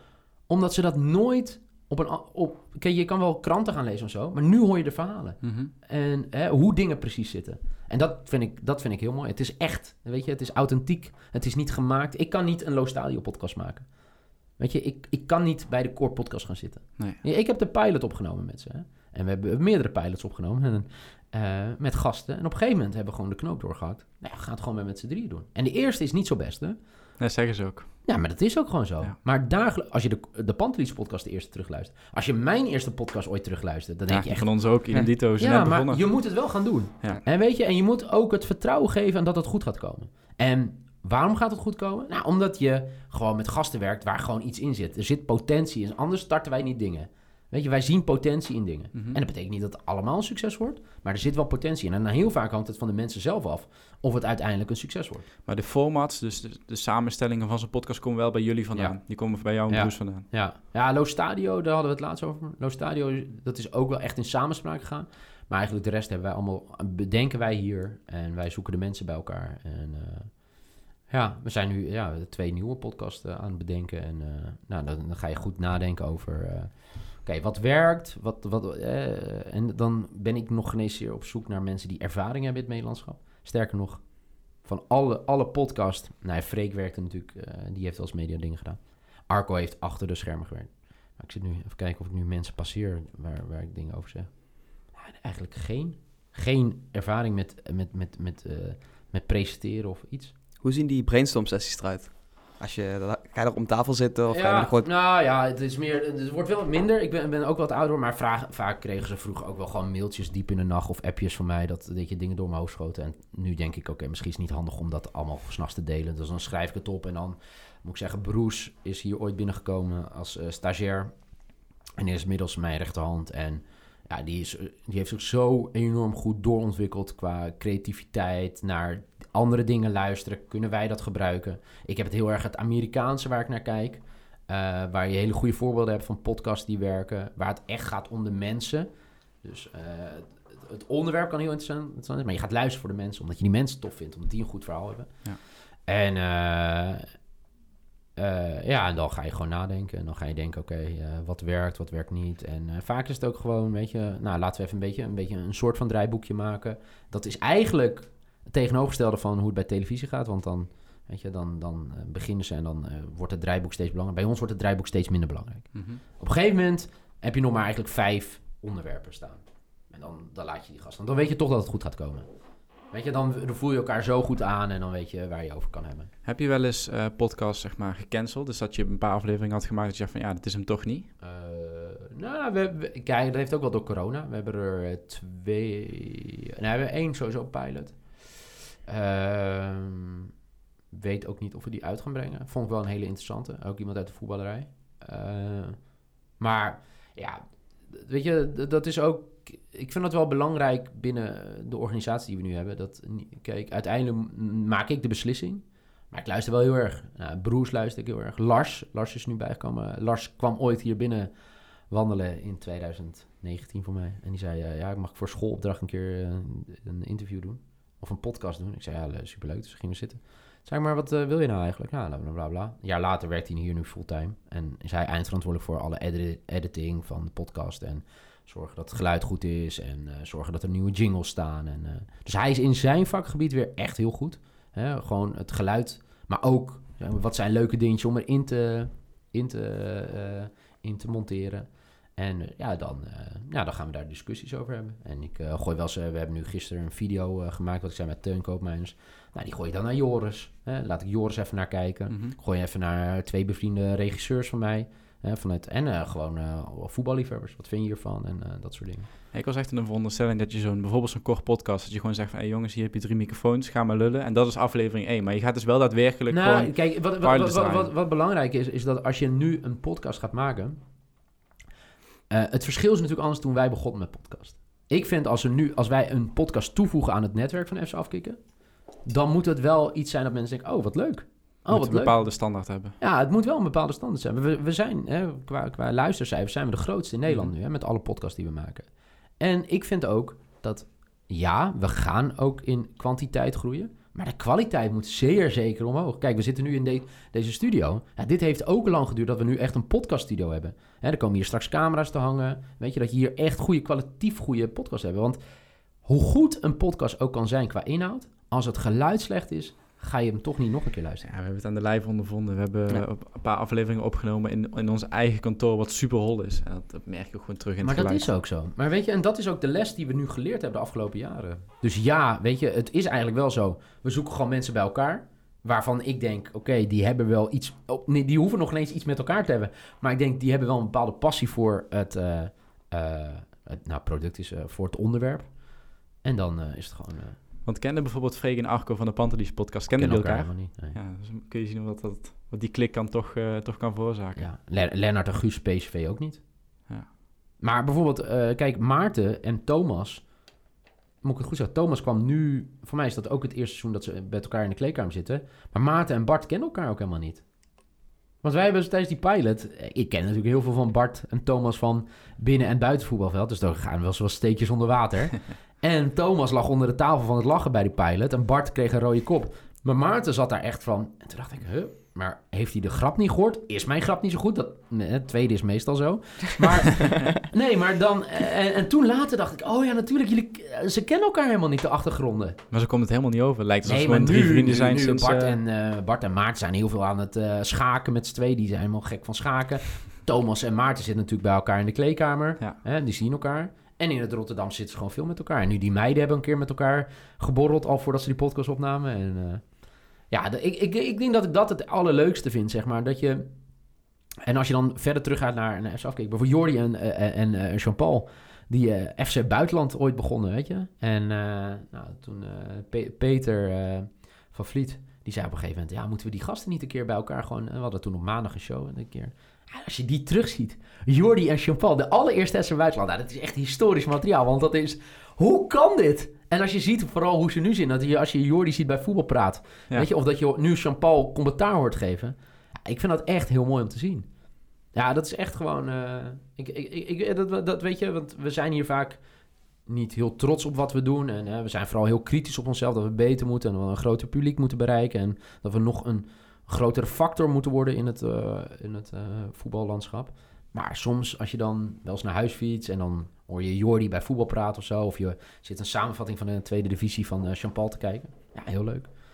En wat ik eigenlijk, wat ook me heel trots maakt, is dat gewoon mensen achter de schermen echt hele leuke posities nu hebben bemachtigd. En ja, die, die zie je dus niet. Maar die hebben hun baan ooit opgegeven en die zeiden, ja, we willen graag bij FC afkicken. Ik zei, ja, kan je niet veel geld betalen. Mm Sommigen hebben ook geen geld gekregen. maar ik denk wel, als je hier een half jaar gaat werken, of negen maanden, dat je daarna wel het, uh, het medialandschap in kan. En ja, dat vind ik heel vet om te zien. Ja. Wat vind jij het leukste aan je, aan je dagelijkse werk? Is dat bijvoorbeeld zelf een podcast opnemen? Is nou, dat... Ja, vind ik ook leuk. Uh, ik vind... Ja, voor mij is Broes daar laatst uh, boos over. Dat het, uh, het gaat niet zeg maar, om de... Zeg maar, wat je uiteindelijk bereikt, maar het proces naartoe. Dat ik, ik zeg, dat vind ik het allermooiste. Ja, dat is natuurlijk bullshit, want ja, het proces kan hartstikke leuk zijn, maar als de uitkomst dramatisch is. Ja, ja, oké, maar die, het resultaat is eigenlijk maar, uiteindelijk maar van korte duur. Die, nee, natuurlijk. Ja, maar het is afhankelijk waar, natuurlijk waar je naartoe werkt. Maar ik vind het proces waar we nu zitten. En we hebben het best wel zwaar in dit jaar. En dat, dat zal ook voor mensen die het luisteren. Iedereen heeft het zwaar in de coronatijd. En bij ons viel natuurlijk eigenlijk alles weg. Uh, waar we dit jaar... Hè, wij, wij, nou, Joris is eruit gestapt. Er zit nu, zitten drie investeerders in... die een, een bedrag hebben geïnvesteerd. En we waren bezig met een tweede investeerder. Wat eigenlijk ook wel nodig is om dit te kunnen doen, zeg maar. Uh, maar er waren hele, hele goede gesprekken. We hadden allemaal programma's staan rondom het EK. We hadden hele series bedacht om het EK. Olympische Spelen zouden we dingen meedoen. En dat in één keer, boom, weg. En dan begin je eigenlijk met een nieuw bedrijf in januari 2020. Maar toen hebben we heel snel, en dat is echt hulde voor Broes. Broes en ik hebben een dag één van corona. Hebben elkaar aangekeken, oké, wat kunnen we doen? We kunnen nu... Ja, hij zei, fuck it. Nieuw, we gaan gewoon elke dag. En dat is wel als je dus echt een, goede, een goed partnership hebt, wat ik dus voorheen met Joris had en nu met mijn broers, dat is wel. En ja, ik weet niet of de mensen het allemaal die deze podcast luisteren. We hebben inderdaad tijdens corona voor mij uh, eh, 55 dagen, werkdagen achter elkaar, hebben we shows gemaakt. En dat is best wel goed gevallen bij, uh, bij het publiek. En, uh, ik vond het ook echt heel leuk om te maken. Het was wel heel zwaar, maar het was wel heel leuk. Was ook mooi om te zien, want volgens mij aflevering 1, 2, 3 misschien. Dan zie je, ik was aan het kijken in de, in de pauze. En dan zie je gewoon jullie zitten. En dan is het echt van, ja, wat, wat gaan we eigenlijk doen? Laten we die bellen of laten we een quiz doen. Of laten het ontstaat allemaal. Maar dat, ik denk dat dat ook wel de kracht is geweest uiteindelijk van de, van de podcast. Uh, of van de podcast, van, van, de, van, de, van de shows. Is dat het, het was vermaak voor mensen in een toch wel hele vervelende periode. Want iedereen zat eigenlijk thuis. Niemand mm -hmm. kon wat. Ehm, maar voor, voor, ja, voorheen zaten we natuurlijk altijd met spelers, af en toe ook wat trainen. Nu ook heel vaak een algemeen directeur gehad. Weet je, en dan, ja, dan ga je eerst maak je die algemeen directeur natuurlijk kapot met de achtergrond waar die zit. Want algemeen directeuren zijn niet zo goed met Skype en zoomen en uh, dat soort dingen. Dus dan zie je een hele witte achtergrond en zie je net zijn wenkbrauw ja. of zo. Hij zou je niet even iets, uh, iets naar achter. Hoezo? Ja, oké, okay, dit is een stuk beter. En ja, dat, dat moet ik wel zeggen. Maar weet je wat ook typisch FC afkick is? Wat nog het oude S afkicken is dat bijvoorbeeld we hebben een quiz gedaan voor de voedselbank. Nou, daar heb jij aan meegeholpen aan de achterkant. Mm -hmm. Voor de mensen die willen weten hoe we ineens zo'n mooie pagina achter. dat was Jarno. Uh, maar die loopt nog steeds. Zeg maar, we zitten nu in de. We hebben net de kwartfinale gewonnen, we moeten de halve finale en de finale nog opnemen. Ja, wij, wij, wij dachten, ja, hoe leuk is om een dagelijkse quiz te doen. En dat, maar dat heeft zo enorm veel. Ja, dat is uiteindelijk 140 afle uh, uh, weet het, opnames geweest. Ja, dat, dat, of 130, ja, dat, ja, dat is in een, in een organisatie met alleen Broes die hier zit en Lars en dan ik die het moest presenteren. Ja, dat is helemaal niet goed over nagedacht. dus dat is echt een learning, learning point, weet je, wat, ja. wat we net over podcast hebben. Ook over producties die we maken, weet je. We kunnen niet meer alles gaan maken. Terwijl het ook alweer echt... de charme is van, van Tuurlijk is het de charme, maar ja, het is wel dat ik op een gegeven moment denk, straks is het 1 december en dan hebben we de finale van de, de FC Afrika voetbalquiz voor de voedselbank voor corona. voor corona. en dan ja. mensen überhaupt denken wat... Uh, dan worden de eerste coronababy's geboren. Ja, nee, maar ook van de andere kant. Hè, want jullie hadden, het, jullie hadden heel goed nagedacht over deze zomer. Omdat zeker. EK, Olympische nee, Spelen, zeker. alles. En, en dan valt dat in één keer weg. Ja. Uh, alle bedrijven in Nederland waren ineens in paniek van ja, wat moeten we alle nu? Alle marketingbureaus waar we eigenlijk bijna allemaal een overeenkomst hadden voor... Uh, om partnerships te worden, partnerships aan te gaan. Dan wel voor video, dan wel voor podcast. Ja, maar nieuw. Het is gewoon bevroren. Ja. Maar dan is het toch niet erg dat zeg maar door uh, een, een random idee wordt ontstaan dat je 130 afleveringen gaat maken. Dat is dan ook toch nee, wel weer de kracht van. Eens de kracht, maar uiteindelijk boeit het, en dat ga ik heel netjes zeggen, werkelijk waar niemand wat hier gebeurt. Zij gaan opeens die, die, die, die quiz kijken. Mm -hmm. En die denken op een gegeven moment, waar is de quiz? Waarom is er nu geen quiz? En dat wij hier maar met z'n drieën zitten en dat wij elke dag een podcast hebben, elke dag een live show. En dat we hier gewoon doorknallen. Ja, dat, maar, maar, eerlijk, Jarno, dat boeit jou ook niet. Jij wil, als jij elke week, ik noem maar wat, nou, ik vind je er geen type voor. Maar uh, stel de, de Bachelorette kijkt. En Hij dus, wel. nou ja, ik, ja, nou jij misschien wel. En de Bachelorette is er een keer niet. Ja. Dan denk je, ja, de, en de, de, de, de presentatrice of de cameraman is ziek. Dan denk je dat het jou iets boeit. Nee. Jij wilt het gewoon hebben. En dat is de denkwijze die we nu anders moeten hebben. Wij moeten, mensen verwachten nu iets van ons. Mensen verwachten maandag, woensdag, vrijdag een podcast van S afkicken. Mensen verwachten de Pantelits podcast. Mensen. En vanaf volgend seizoen komt er ook veel meer structuur. Ook. En welke dagen kan je dit verwachten? Welke dagen kan je dit verwachten? Is het lastig om daarmee om te gaan? Met die druk? Nee, want die druk leggen we onszelf op. We zouden namelijk zo kunnen denken. Zo hebben we lang gedacht. Ja, we maken het en uh, ja, dat is ook de charme. Ja. Nee, we moeten die volgende stap zetten. We moeten altijd dingen maken op onze manier. Maar je moet wel daarin groeien. Omdat ook steeds meer mensen je gaan ontdekken. Steeds meer mensen gaan je luisteren. Ja, die moet je, de, al die mensen die al vanaf het begin luisteren, die weten, die, die kennen ze afkicken, die zijn onderdeel van de, de familie, zeggen dat altijd hier. Maar er komen ook nieuwe mensen bij. En als die dan denken, oh, wat een leuke podcast over Engels voetbal. En de week daarna is die op vrijdag. En die week daarvoor hebben ze op maandag. dan past dat niet in het hoofd van mensen. Hoe ga je om met die stressvolle situaties dan op die, uh, in die situaties? Bij? Met? Ehm, als je het zo'n drukke week hebt en je wilt er drie, uh, drie van die afleveringen ople opleveren, zeg maar. Hoe ga je met die stress om? En onderling? Nou, eigenlijk best wel goed. ik, ik, denk dat hard werken is altijd zo'n dooddoener. Ja, wat is hard werken? Ik denk dat het bij ons gewoon wel een bepaald DNA zit dat we pas stoppen als het af is, zeg maar. En dat, dat is goed. Alleen, ja, kijk, wat ik net al zei, dan zou je kunnen zeggen, ja, dan had die quiz elke keer opgenomen moeten worden. Maar ja, we liepen al over met zo'n kleine organisatie met wat we wilden. Want we wilden elke dag in die live show wilden goede Skypes hebben. Nou, nou, voor de mensen mee te nemen. Ja, niet iedereen zegt direct ja. Heel veel mensen zeggen wel ja, maar die zeggen ja, ik moet dan trainen. Of ik ben er dan niet. Dus je bent altijd op het laatste moment nog aan het schakelen. Nou, dat legt nog druk. Het werd gemonteerd. Er werden dingen losgezet. Ja, uh, nou, het is gewoon stressvol. En dat, weet je, dat, dat is ook wel zo. En ik, ik ga niet zeggen dat ik wel eens met jaloezie kijk naar vrienden van mij die gewoon een 9 tot 5 baan hebben. En die dan het werk daar laten en als ze op vakantie gaan, dat ze echt vakantie hebben. Ja, ja ik, ik, mijn vriendin, die heeft, weet je, ja, dat is ook best wel een dingetje soms geweest. En die heeft nu zelf een eigen onderneming naast haar fulltime baan. Weet je, dus, dus die begrijpt het wel. Nou ja, dat, eh, soms denk ik, oké, ja, maar ja, inmiddels wel, ja. Dus dan is het s'nachts, s'avonds nog in bed even allebei op de laptop of dingen, weet je. En, uh... Want hoe ziet voor jou zo'n ideale werkweek er dan uit? Als je die... Uh mag schetsen. Ja, ik weet niet of ze deze podcast gaat luisteren, maar dat is zeven dagen per week werk met als ze afkicken. Ja, dat, als je het echt aan mij vraagt, dan is dat uh, ja, zeven dagen per week. En dan is dat... Uh, dat is ook wel echt waar we uiteindelijk naar de toekomst gaan. Gewoon elke dag relevante content maken voor onze achterban. En dat betekent niet dat wij het nieuws gaan breken dat Lars Veldwijk bij een nieuwe club gaat werken. Of bij een nieuwe club heeft getekend. Of dat iemand geblesseerd is geraakt. Maar wel gewoon voor wat mensen van ons verwachten daar gewoon hele relevante en goede content maken. Je had het net over structuur en ook dagelijks mm gaan produceren en, en, dingen uitbrengen. Je bent daarin best afhankelijk van heel veel mensen om je heen die bijvoorbeeld die podcast maken. Ehm, maar ook inderdaad uh, mensen die de, die de podcast editen en dat soort dingen. Um, hoe zorg je ervoor, naarmate dat de kwantiteit daar gaat toenemen, dat je het allemaal kunt, kunt managen en ook nou, ervoor kunt zorgen dat het allemaal op tijd af is? Nou, dan moet je dus ook daarin doorgroeien. Dus uh, niet alleen de kwantiteit, zeg maar, qua eh, qua producties, maar ook qua mensen.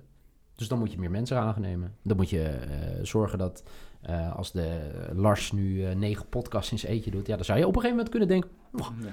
En dat ik weer kom. Ja, hebben we nu weer een idee? Ja, er komen nu twee. En dat hij die gozer alleen al mij aan zit te kijken, ben je honderd? Ja, dan moet je dus daar. Nou, nou er komt nu een, bijvoorbeeld een audio. En we, hebben, we gaan nu naar kijken of we dat misschien iemand part-time nog audio erbij kunnen nemen. Die zich alleen bezighoudt met editing. Mm -hmm.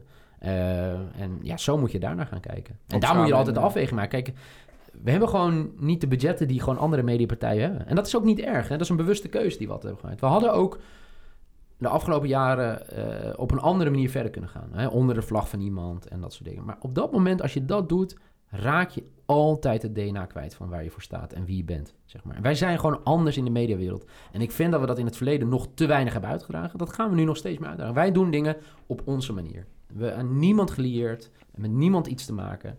En uh, ik denk dat dat heel belangrijk is. Dus als je die kwaliteit wil waarborgen, als je dat wil doen, heb je dus ook goede mensen nodig. En waar staat afkeken dan over drie jaar? Nou, wat ik net al zei, ik denk dat wij een, uh, een factor zijn dan in het Nederlandschap voor een bepaalde soort voetbalfan. En uh, dat kan zijn dat je uh, drie podcasts van ons in de week luistert, onze dagelijkse updates kijkt, dat je naar events gaat die we organiseren. Dat je onderdeel bent van FC Afkikken Plus. Hè? Dat we als we extra content maken, dat je denkt, oh, dat vind ik wel tof, daar heb ik al een uurtje in de week voor over. Ehm, dat je merchandise van ons draagt. Dat je je echt verbonden voelt. Zie je steeds meer ook. Vriend van de Show is nu opgericht ja. uh, om podcast te steunen. Ja. Dus kunnen mensen... Ja, dat is heel, heel tof. Een dag en nacht media. Ja, zeker. Ja. Kijk, dat, dat, dat soort principes vind ik ook heel mooi om te zien. Uh, dat is, kijk, ik denk daar... Um, ik zou het nog, nog meer naar je toe willen. Want dit, dit vrij algemeen is, vriend van de show. Weet je? En... Uh, uh, ik vind het als jij Pantelic bent, of uh, je bent Lo Stadio, of uh, Rosette, of PCV-podcast, of de Core-podcast, ja, dan moet je daar fan van zijn. En dan natuurlijk valt het onder FC afkicken, ja. weet je. Maar je hoeft van mij echt niet elke podcast te gaan luisteren. Dat bestaat niet. Dat bestaat echt niet. Ik denk dat er echt wel serieus mensen zijn die hun best doen. echt. Als ik zie sommige reacties van mensen die echt... Dat vind ik echt heel mooi. Maar ik zou het mooi vinden als je fan bent van de Core Podcast... dat je denkt, ja, fuck. Ik ga gewoon... één keer per maand doen we het uh, met publiek in een restaurant of weet ik veel wat. Ik ga daarin. Vind ik mooi met die gasten. En we gaan een pubquizje spelen met die gasten. Of uh, weet je, ik draag een hoodie. Want als ik die hoodie draag, hè, ben ik, voel ik me onderdeel van. Maar dan weet ik ook dat die gasten er ook wel iets voor terugkrijgen. Weet je, ik wil eigenlijk dat je gewoon een soort verbondenheid voelt. En, we hebben die shirtjes dus hè, toen gedrukt, hè, die, die uh, FC afkeuring. Nou, die zijn dus, uh, wat is het? Binnen vier dagen hadden we nou, 100 shirtjes verkocht. En dat, nou, dat, ik, ik verbaasde mij dat allereerst. Maar dus wel, en dat is ook gewoon om mensen een... Ik vind het sowieso vet om een shirtje te hebben, maar zien ook dat ze daar ons een beetje mee helpen. En dat is ook altijd, weet je, hoe ik denk, zeg maar, hoe onze achterban is. Ze zijn heel loyaal, super loyaal. we hebben voor de Pantelies podcast vorig een event gedaan. Samen Lille Ayers kijken. Dus ik naar de, de Febo Boulevard. Nou ja, hoeveel man kan er dan in van tevoren? Ja, ja, ja 50 uh, is wel mooi. En uh, ik zei, nou, laten we nog 50 proberen. En ik zei, hij zei, als echt, echt 100. Dan zei ik, ja, maar 100. En toen dacht ik, ja, elke Ajax-fan kijkt het al met zijn vrienden. In de kroeg of thuis. Hè? Waarom zou ze hier? Nou, wij gooien die uh, uitschrijven. Binnen 48 uur 250 aanmelden. En dat, weet je wat gek is? Ik denk dat de helft genees uit Amsterdam kwam. Die, die, die is dus naar Amsterdam gereden om met de helft van de Pantelis podcast, want Freek zat in Frankrijk Mhm. met Arco, daar een avond Ajax te gaan kijken. Het, het, het gevoel met elkaar onderdeel zijn van de Pantelis podcast. Ja, dat heeft wel mijn ogen geopend. Maar ik denk, ik denk als je onder een vlag van een andere mediapartij uh, had gezeten, dan hadden ze dat waarschijnlijk niet gedaan omdat je nu zo puur bent. Ja, maar dat, denk dat is ook wel belangrijk. Hè? Kijk, er, er zijn echt wel, en de afgelopen weken ook wel toenadering geweest gewoon van andere mediapartijen en dat soort dingen. En ik heb niet zeg maar, het gevoel om nu al zeg maar, opgenomen te worden in een ander iets. Zeg maar. Uh, ik denk dat wij juist heel erg. Weet je wat jij net zegt, dat we gewoon bij, elkaar, gewoon bij onszelf moeten blijven. Ja. En dan gaat het wellicht wat langzamer dan dat je uh, de funding hebt van, uh, van iemand die er heel veel geld in investeert. Dat, dat kan, maar het, wij zijn ook niet voor de korte termijn. Ik ga nu een, een rare vergelijking maken, maar Stuk TV die hebben volgens mij 7, 8 jaar zelf alles opgebouwd. Ja. En uiteindelijk zijn ze binnen Talpa terechtgekomen. Ja. Um, is dat iets wat bijvoorbeeld voor FC Afkik in het verschiet kan liggen? Maar hoe, hoe bedoel je dan? Dat je echt 7, 8 jaar helemaal aan je eigen identiteit werkt. Dat Ja. je doet wat je zelf wil. Maar dat je uiteindelijk wel op een punt komt van... Oké, willen we nog groter groeien? Willen we nog meer kunnen doen? Dan moeten we wel de stap nemen om het uh, onder iemand anders zijn, zijn vlag ik te denk dat we nooit onder iemand hoeven te komen. Dat is mijn gevoel wat ik nu zeg. Mhm. En dan kijk ik gewoon vooral naar Amerika. Naar partijen die het daar hebben gedaan. Nou, natuurlijk zijn we geen Amerika. Zeggen heel veel mensen, ja maar Niel, we wonen in Nederland. Ja, dat snap ik.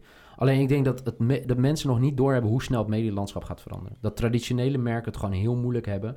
Hoe zeg maar de, de, de, de groep die hieronder komt, zeg maar, hoe die kijken naar media. Die boeien het werkelijk waar. Echt niet of je nou 50 jaar journalist bent. Of je nou 500 interlands hebt gespeeld voor België. Boeit ze echt werkelijk niet. Ze willen echte verhalen. Ze willen kunnen identificeren met die mensen wie het zijn. Ze willen kunnen, eh, eh, ze willen eh, de verhalen horen die er echt toe doen. Dus weet je dat, dat, dat, dat voetballers hier gewoon niet weer hetzelfde verhaal van... ja, nee, als de eerste bal erin gaat, winnen we die wedstrijd. Ja, hoe de fuck cares? Mhm. Nee, die willen William Pluim hadden we van een week... of Pantelis Atsidiago, ongeacht die we, die we in de podcast zetten... hebben een verhaal. Ja. Dat moet je ze laten vertellen. En ik denk dat dat daar het om, uiteindelijk om gaat. Gaat uiteindelijk om de mensen die we hierbij halen. Maar het gaat ook om de mensen die die verhalen maken.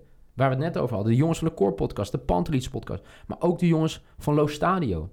Weet je, het, je ziet aan hun, het zijn echte mensen. Het, zij hebben echt de liefde voor, voor wat ze maken. En ik denk dat dat, als we het toch hebben over de toekomst, dat dat echt essentieel gaat zijn. En je zegt dat het medialandschap snel gaat veranderen. Ehm, hoe zie je dat dan in verdienmodellen binnen het medialandschap? Zie je daar ook een transitie in? Nou ja, het is natuurlijk heel lang is advertising Ja. natuurlijk geweest. En ik denk dat dat steeds minder is. Ik denk dat televisie het heel zwaar gaat krijgen. I- Iedereen blijft erbij dat televisie blijft staan, denk ik ook. Maar het is, en ik weet niet of ik mensen nu pijn gaan doen... het is natuurlijk een grof schandaal dat kijkcijfers nog steeds worden... eh, zeg maar berekend aan de hand van kastjes. Ik heb het gisteren iemand uitgelegd. Iemand wist het gisteren niet, hè?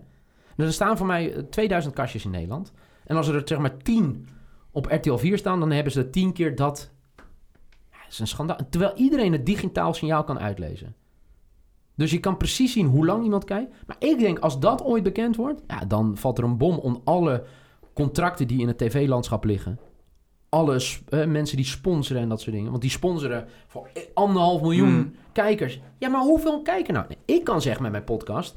93% van de podcast luistert hem helemaal af. Ja. En dan hebben we het over 50 minuten. YouTube, gemiddelde kijktijd is voor mij 4 minuten. 5 minuten. Ja. En dan zit je van mij, al van mij vrij hoog. Moet je nagaan dat je zit te luisteren. Iemand kiest er al voor om een podcast te gaan luisteren. En die luistert dan ook voor twee, gemiddeld 92% luistert hem af. Ja. Wij kiezen er ook voor hè, dat onze luisteraar, zeg maar, uh, wij tellen pas een luisteraar als die 5 minuten luistert. Dus wij tellen geen downloads. Mm Geloof er niet in. Want je, sommige mensen hebben gewoon die app en dan downloadt hij hem automatisch. Ja, maar, ja inderdaad. De download is echt als je dus uh, op je app zegt van ik wil hem opslaan om ja, dat offline te kunnen luisteren. Dat tellen wij niet als luisteraar. Wij tellen als die vijf minuten is afgespeeld. Dus dat zijn plays vanaf vijf minuten. Ja. Want je kunt ook plays, maar dat is ook als ik een 10 seconden aan heb, is het dan een play. En weet je, qua cijfers, en dan zeggen mensen, ja, maar dan heb je... maar kijk, als ik een partnership aan wil, en dat is ook met de partij waar we zitten, dan willen we een echte partnership. Dan wil ik niet, ik wil je geld en over een jaar neem ik je broer of uh, je concurrent. Nee, als we partnerships aangaan, dan gaan we ook serieuze partnerships aan. En dan gaan we ook serieus eerlijk over getallen praten. Ja. Want wat heb je nou aan een partnership? En dat bedoel ik, weet je, we zijn nieuw in de markt en we zijn anders. Maar het is ook heel belangrijk dat als mensen bij ons zitten, dat ze ook snappen wat wij willen. En dat, dat is natuurlijk wel een wezenlijk verschil met andere mediapartijen. Die zeggen, oké, je kan dit blok kopen voor, hè, voor, de, voor deze week. En als je dit dan... Ja, ja. Er zit geen liefde bij. Er, er, er, zit geen idee bij. Ja, natuurlijk zit er een idee bij. Dat bedoel ik niet lullig voor al die uh, reclame mensen die nu zitten. Maar er zit wel een idee bij. Maar er zit niet een lange termijn ding bij. Ik vind het mooi als we merken hebben zoals uh, Lo Stadio of de PSV-podcast. Kijk, een PSV-podcast hebben we nu dus een partner gevonden. En als ik dan die gesprek zie, dan word ik daar echt gelukkig van. Want dan spreken we, oké, we, dit, we doen dit bedrag voor de podcast. Nou, als het groot wordt, wordt dit. Maar in de toekomst gaan we ook nadenken over events. Offline dingen. weet je, met publiek dingen opnemen. Ja, dan denk ik, dan snap je het. Mhm. Maar hoe lang denk je dat dat nog duurt voordat traditionele merken dat zien? Dat ja, dat... Nou ja, kijk, ik, ik hoorde laatst dat eigenlijk de, de, de, de, de piek wordt verwacht in 2022 bijvoorbeeld in podcast in mhm. Nederland. Ja. ja. kijk, in Amerika is het al nu, uh, is het een jaar, twee jaar echt goed aan de gang. En daar begint natuurlijk nu de strijd om merken over te nemen. Hè? We hebben natuurlijk met The Ringer gezien met Joe Rogan. en uh, ja, mensen vinden dat bijzonder. Maar aan de andere kant moet je kijken, het gaat uiteindelijk, weet je, om de echtheid van de, van de mensen en om de characters. Hè? Dat is ook zo. En daar geloof ik ook in bij ons. Weet je, mensen gaan luisteren voor die mensen. Ga niet luisteren om het onderwerp. Je, al, zou de Core Podcast een podcast maken over hockey. Ja, ik denk dat het misschien is niet het juiste. Maar over kleding, ja, misschien ga je er ook wel naar luisteren. Omdat het gaat om die mensen. Die mensen vind je sympathiek, die vind je dat een goed verhaal hebben. Ja, want ik denk dat onbewust, uh, wat je net zegt, 50 minuten. Je zit, die, die, die hosts van de podcast zitten 50 minuten lang in iemand zijn oor. En dat misschien wel meerdere keren per week. Dus onbewust. Ja bouw je daar gewoon echt een band mee op. Je denkt bijna dat je die, dat je die gasten kent. Ja, maar dat is het ook. En ik wil ook dat je ze leert kennen. En daarom willen wij ook zo offline events. Ja. Omdat je dan in contact komt. En daarom ben ik altijd benieuwd. Weet je, ja, ik vind het superleuk al die complimenten. Ik heb niet zoveel aan complimenten. Ik heb eraan van, ja, nieuw, uh, volgende keer dit. Als je nu mijn DM ziet op Twitter, het zijn allemaal mensen die zeggen, moet je niet een keer die in de podcast? Moet je niet een keer daarin? Dat is toch zo waardevol? Dat, dat, dat, daar word ik echt blij van als ik ochtends wakker word. Dat iemand uit België heeft, uh, ja, dit en dit. Uh, je moet daar een keer heen. Of bij mijn amateurclub zit deze jeugdtrainer, dat wordt de nieuwe Willem Wijs.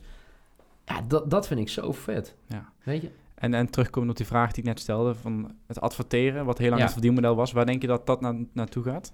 Of denk je dat het echt blijft? Nou ja, er zullen, nee, kijk, het, het zal altijd adverteren blijven. Maar ik denk dat... Kijk, ik, kijk, en dit is heel lastig, want ik zit niet in die wereld. Maar ik denk dat als je geld gaat uitgeven in de toekomst als merk zijnde... dat je dat veel relevanter wil doen. Dus dan wil je niet alleen uh, in die bepaalde doelgroep zitten... maar dan wil je ook achter staan dat dat merk waar je aan conformeert... dezelfde kernwaarde heeft, zeg maar. En dat heeft natuurlijk met het hele racisme wat, eh, wat er gespeeld is. Ik heb er vorige week wat in de vadergids over geroepen. Dat vroeger was het zo dat spelers bang waren dat als ze iets riepen, dat ze dan keken naar hun uh, naar, naar een sponsor. Oeh ja, het kan een sponsorcontract kiezen. Uh, kosten. Mhm. Ik denk nu dat als een speler denkt: oh, mijn merk dekt mij niet hierin. Die staat er ook niet zo voor dat ze er misschien wel denken: oké, ja, waarom zou ik bij dit werk, merk zitten? Merk heeft niet dezelfde kernwaarde. En ik denk dat dat iets echt iets is met content richting de toekomst. Dat zij veel meer na gaan denken, hoop ik in ieder geval, waar we aan ons conformeren. Zeg maar. In plaats van, oké, dat is bereik, hè, 1 miljoen bereiken, daar, daar, daar. Maar wat, wat maakt het nou eigenlijk? Wat, wat heeft het nou voor toegevoegde waarde, behalve dat ze op ons product... Maar de lange termijn, wat heeft het nou echt voor waarde als we daar gaan adverteren? Maar ook dus dat die content producers zelf meer selectief gaan zijn in met wie ze wel en niet samenwerken vanuit die kernwaarden. Ja, eh, kijk, eh, wij zijn idealisten. Dat, dat zou in de ideale wereld zo zijn. Ja. Er zijn ook mensen gewoon, nee, pakken wat je pakken kan. En dat is hun goed recht. Alleen als je naar ons kijkt, ik kijk goed naar met wat voor merken wij samenwerken en hoe die erin zitten. En uh, wij zijn namelijk vrij uitgesproken over dingen. En dat is ook wel een gevaar, want heel vaak wordt mijn mening gezien als de mening van FC afkicken. Nou, dat hoeft niet. Alleen bepaalde kernwaarden moeten wel hetzelfde uh, overdenken. Voor de rest uh, boeit het me niet uh, of je nou CDA of PVV of Forum voor Democratie stemt. Dat maakt me niet uit. Maar wel de kernwaarden wel hetzelfde. Dus dat is heel belangrijk dat ongeacht je afkomst, ongeacht je geslacht, ongeacht iets, iedereen hier gelijk wordt behandeld. Dat vind ik heel belangrijk. En ik denk dat dat, hoop ik, ook een, een ontwikkeling is die we verder in het medialandschap gaan zien. Ik vind het wel een mooie vergelijking wat je zegt, inderdaad, die kern, uh, kerneigenschappen. En dat je dat inderdaad koppelt aan, aan het racisme. Dat je dat nu, ja, nu wordt iedereen gewoon met de neus op de feiten gedrukt van zo is het. En iedereen moet veranderen. Nou ja, ik denk niet dat iedereen gaat veranderen, want heel veel mensen het ook gelul vinden. Want ik, weet je, ik heb ook heel veel slechte reacties gekregen naar aanleiding van tweets die ik heb gedaan. Of eh, de podcast die ik met Pieter Kuipers heb opgenomen en dat soort dingen.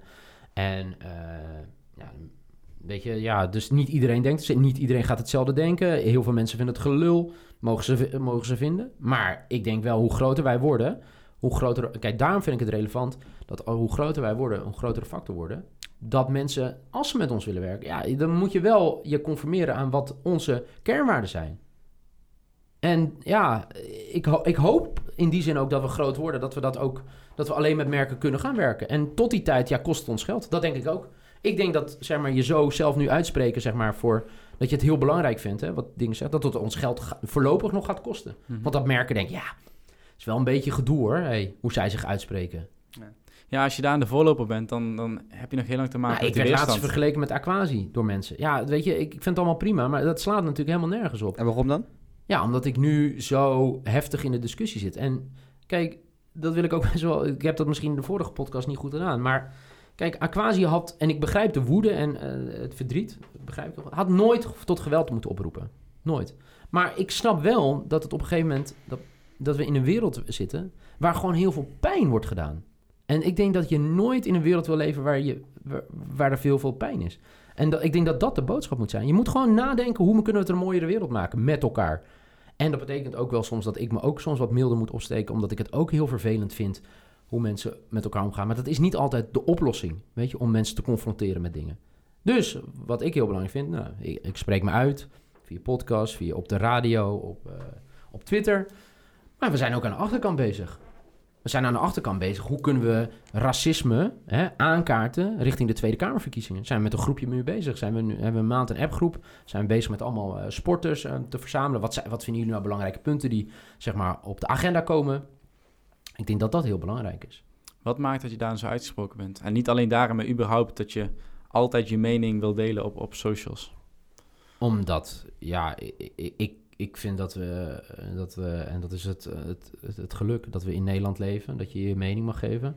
Uh, dat uh, mensen dat soms interessant vinden, soms niet. Maar het is mijn leven, ik geef mijn mening. En ja, zo ben ik eigenlijk altijd wel geweest. En dat, uh, ik heb toevallig gisteren een evaluatie gehad met een stagiair waar ik heel veel uh, in herkende. Uh, dat ik tegen hem zei: soms is het ook gewoon goed om niet altijd de moeilijke weg te kiezen. Uh, en ik heb altijd de moeilijke weg gekozen. En ja, ik denk dat je ook gewoon heel dicht bij jezelf moet blijven. En dat is gewoon hoe ik ben. Ik vind dat als dingen niet gaan zoals ik wil, of vind dat hoe ze horen te moeten gaan, dat ik daar wat van zeg.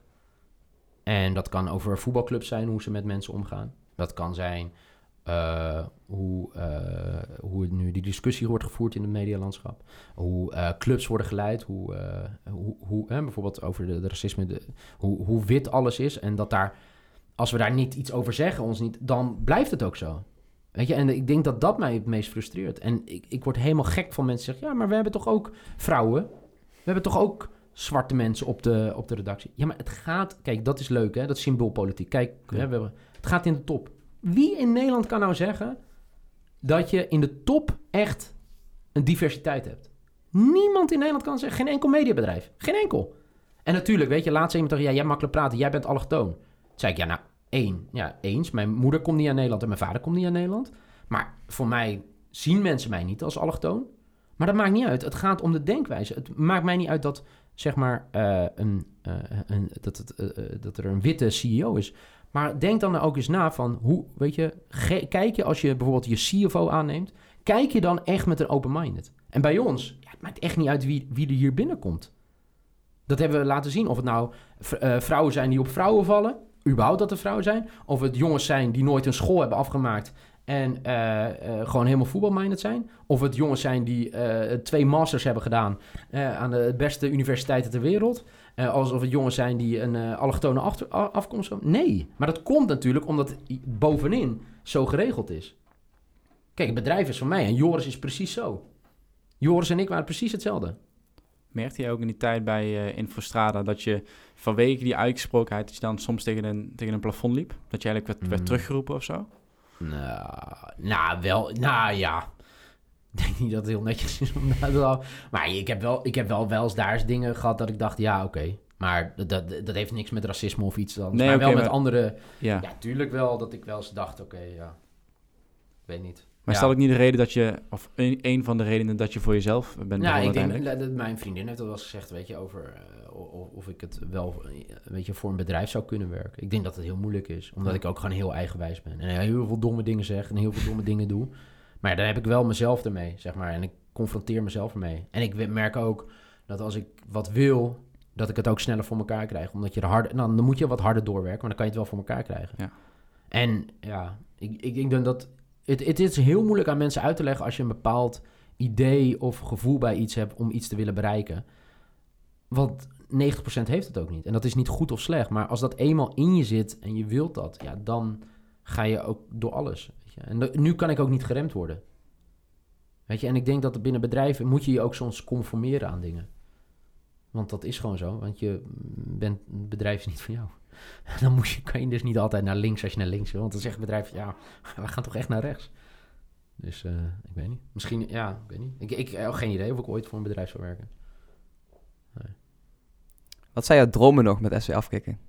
Nou, kijk, kijk het, het, het lastige is dat... Uh, ja, ik, ik zou gewoon een constante factor willen zijn op onze manier in het medialandschap. En dat is dus gewoon gewoon, nou ja, de punten die ik net aangaf, dat iedereen die, die, die tof vindt wat wij doen, dat ze een kans krijgen om hele vette dingen bij ons te maken. Dus dan wel voor de camera, achter de camera, voor de microfoon, achter de microfoon.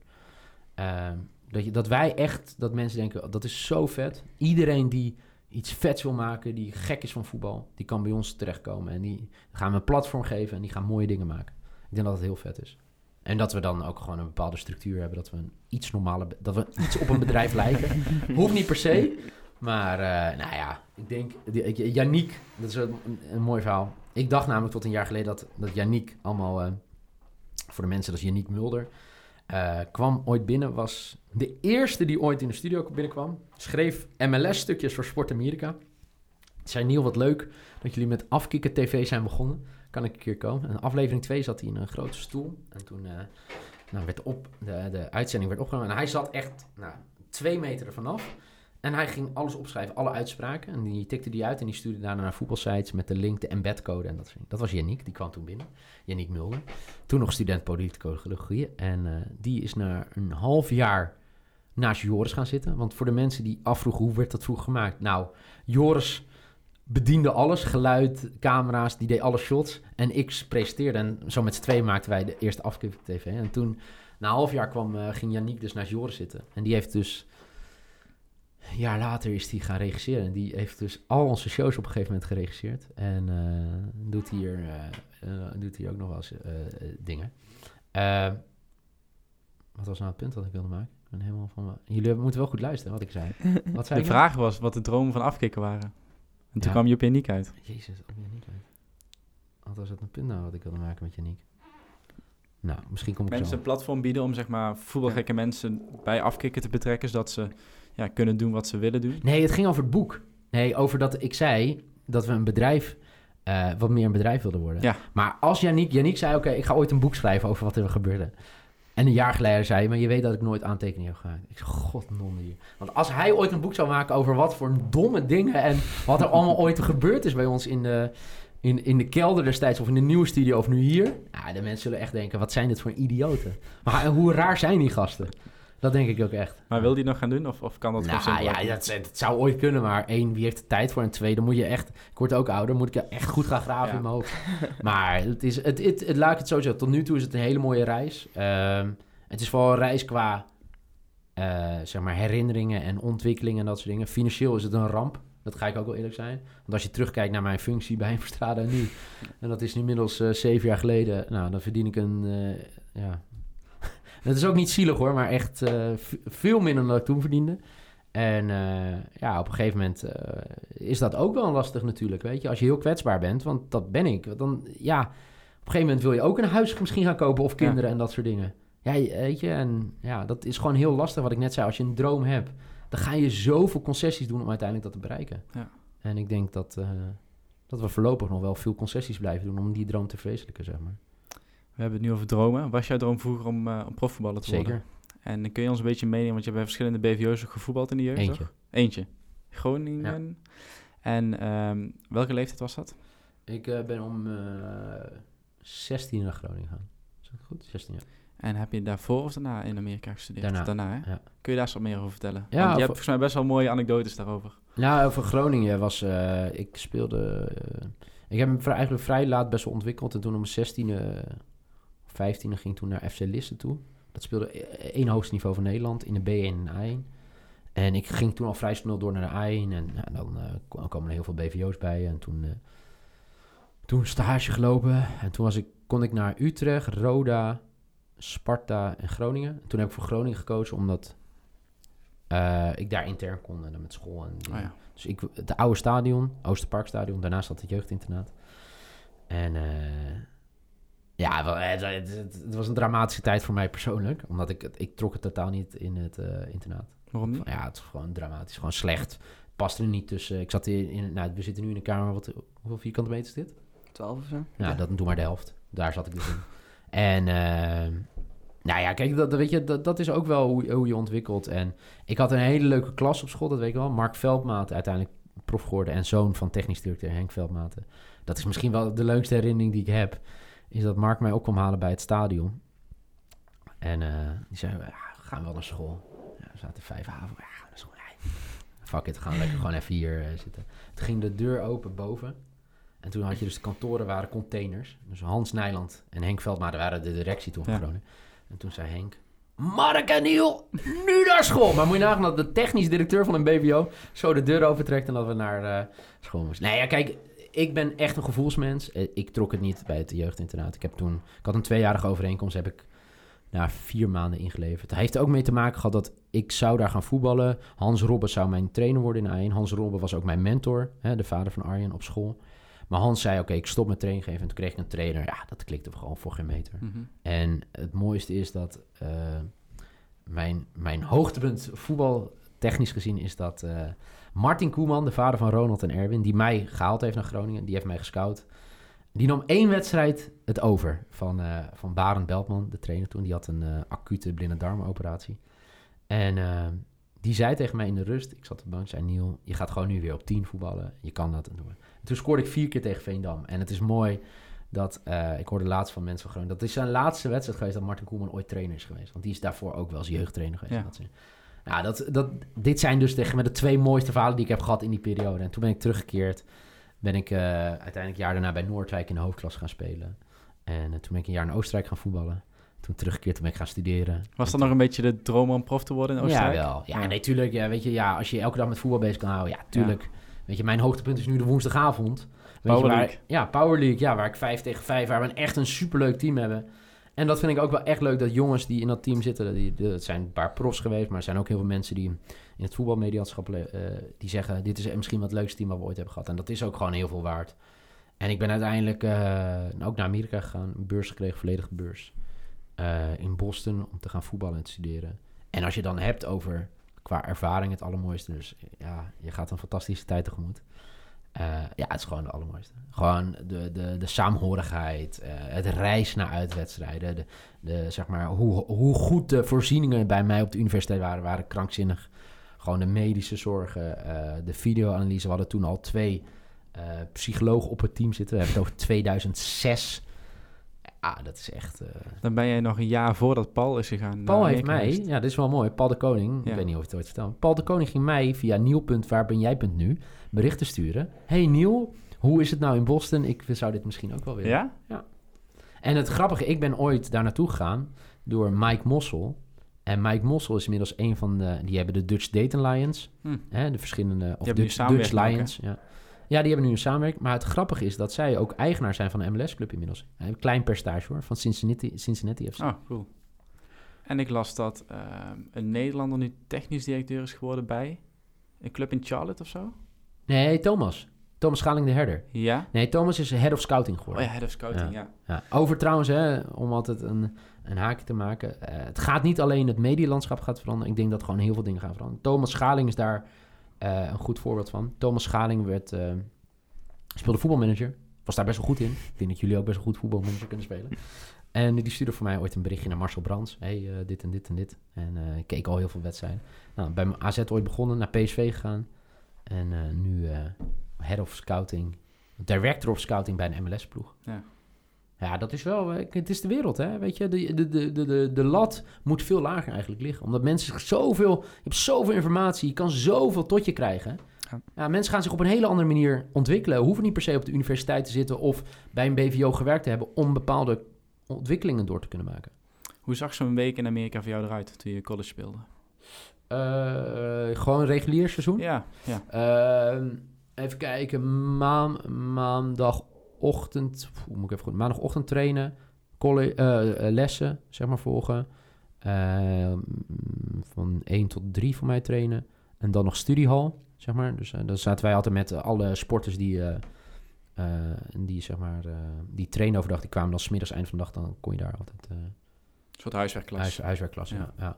Dus dat was mij eigenlijk maandag, dinsdag, woensdag. En dan afhankelijk waar we speelden. Wij, wij speelden de hele Oostkust. Vertrokken we of woensdagavond. Meestal vertrokken we woensdagavond, vlogen we. En dan had je donderdag op locatie trainen.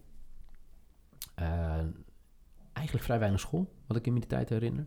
Wel wat dingetjes. Uh, donderdagavond wedstrijd trainen. Vrijdag je eerste wedstrijd speelde je dan. En dan uh, vrijdagavond, vrijdagavond speelde je die. En dan zaterdagochtend doorreizen naar ergens in de regio. En dan speelde je zondag nog een wedstrijd. En dan zondagavond was altijd eigenlijk onze... Eh, we hadden dus het, het sokkerhuis, waar mm -hmm. 15 genoten werkten. Daar werden nog wel eens feestjes gegeven. Wel eens. Maar nee, wel, het is wel mooi hoor. Want ik heb toen een contract moeten tekenen. Weet je, dat je een voorbeeld bent. Ja. En uh, dat uh, als je de, maar dat je binnen en buiten het veld een voorbeeld ja. bent. En, uh, Leadership. Ja, ja het is zeker. Dus nee, dat was tijdens het reguliere seizoen. Ja, het was fantastisch natuurlijk. Maar hoe lang heb je daar gezeten? ik heb één jaar gezeten. Dus ook, je hebt ook een off-season meegemaakt? Ja, ja, maar dat was niet zo fijn, want ik heb mijn kruisband en meniscus afgescheurd, zeg maar, in het oh, eerste seizoen. Dus ik werd geopereerd eind december. Toen ben ik teruggekeerd naar Nederland. En toen ben ik daardoor gaan revalideren in uh, Amerika. En uh, ja, toen was er allemaal gedoe over het scholarship, want uh, ze mogen niet je scholarship afnemen. Maar ja, hoe eigenwijs ik ook ben. Ik, voor mij was echt Amerika voetbal en studeren. Mm -hmm. Die mhm. combi wilde ik. En ik zou dan een jaar gewoon moeten studeren. En dan zou ik dan videoanalyse moeten doen bij het team. En dacht, ja, ik ben niet om te voetballen en ja. dat soort dingen. En uh, toen heb ik gezegd, nou dan, weet je, dan was dit het. En nu ben ik terug. Ja, want ze mogen hem niet afnemen, maar als je niet meer studeert, dan verloopt hij wel automatisch. Ja, daarom. Ja, ja. nee, maar dus op een gegeven moment, en ja, weet je, het, het, was het pakket waar ik bij zat. Het was ook best wel een dure universiteit. was 60.000 dollar per jaar. En ik vergeet nooit meer dat mijn ouders die rekening kregen. Want kijk, voor de mensen die, uh, hoe dat gaat. Zij sturen een rekening voor een uh, collegejaar. Dus dat is college en eten, hè, drie keer per dag. Housing. Ja, en housing. Dus dat was 60.000 dollar of zo. Maar dat wordt, als je uh, zeg maar een scholarship hebt, wordt dat... nou, bij mij werd die dan helemaal betaald. Maar ja, we leven 2006. Het is allemaal niet zo gemakkelijk, die communicatie. Dus ik had op mijn voicemail... dat ik moeder echt zo helemaal door het lint was. Ja, wat is dit 60? En het was toch geregeld? Ja, mam, rustig, rustig. Ja. Dus nee, dat was, ja, was, dat was gewoon een fantastische tijd. Ik heb daar met twee van mijn beste vrienden ontmoet. En bij eentje nog getuige geweest op zijn bruiloft. En ja, dat is gewoon een waanzinnig mooie tijd. Je hoort van heel veel terugkerende studenten vanuit bijvoorbeeld Amerika, maar eigenlijk uit de hele wereld. Dat ze heel zelfstandig zijn geworden, heel volwassen zijn geworden. Ja. Hoe is dat bij nou, jou de laatste, daar, ik denk dat daar heel veel mensen hun twijfel over hebben. Nee, het is wel... Je, mijn mindset is heel erg veranderd, dat wel. Ja, zeker. Ja. Veel meer uh, dat als je echt iets wil, dat je het echt voor elkaar kan krijgen. En uh, ja, in Nederland wordt dat niet zo gewaardeerd. Zeg maar, dat je heel erg je uitspreekt en uh, dingen zegt en dat soort dingen. Doe maar normaal, doe je al gek genoeg. Mm -hmm. Heel gekscherend gezegd hoor, maar ik denk dat dat wel heel erg bij is gebleven. Dat, dat, dat als ik ook zie, weet je, hoe uh, vriendjes van mij uit, uit college of uh, gewoon, die, als die niet een idee hebben, gewoon heel hard werken. En natuurlijk betekent niet dat het dan altijd, dat het dan succes is en dat het een miljoenenbedrijf wordt en dat soort dingen. Maar dat het, je komt wel heel dichtbij. En uiteindelijk heb je geluk nodig, hè. Je hebt ook uh, gedurende dit heb je gewoon geluk nodig dat, je, dat het net goed valt of niet goed valt, weet je. Dit zou ook al de nekslag voor ons geweest kunnen zijn nu, zeg maar, met, uh, met het EK en dat soort dingen. Terwijl je zulk goed bezig bent aan dat soort dingen, dat dan boem, alles wegvalt. En nu nog steeds, hè. Het, uh, het wordt pas en meten. Ik heb het gevoel dat we het gaan overleven. Maar het, het is, weet je, het Onzeker. moet wel net goed vallen, ja. ja. Maar weet je, en die positieve mindset, hè, het is heel Amerikaans, weet je. Maar daar geloof ik wel in. Vond je het niet lastig als je dan weer terugkeerde in Nederland met bijvoorbeeld voetbal, dat het dan weer heel anders was? Ja, zeker. Ik heb nog nooit zo'n hecht team gehad, zeg maar. Daar. In Amerika, ja. ja. En dat komt omdat het daar heel erg op het team gericht is. Ja. Ja, dat merk ik nu al. We krijgen nu allemaal verplichte Zoom-calls ja. en uh, echt teambuilding vinden ze Het gaat er echt om het team, zeg maar. En uh, ja, dat vind ik wel mooi als je ziet, zeg maar... Ik, ik, ik ga niet zeggen dat ik groter fan ben van Amerikaanse sporten dan voetbal. Maar het staat wel, dat durf ik wel, het staat wel op dezelfde, zeg maar, op dezelfde rij.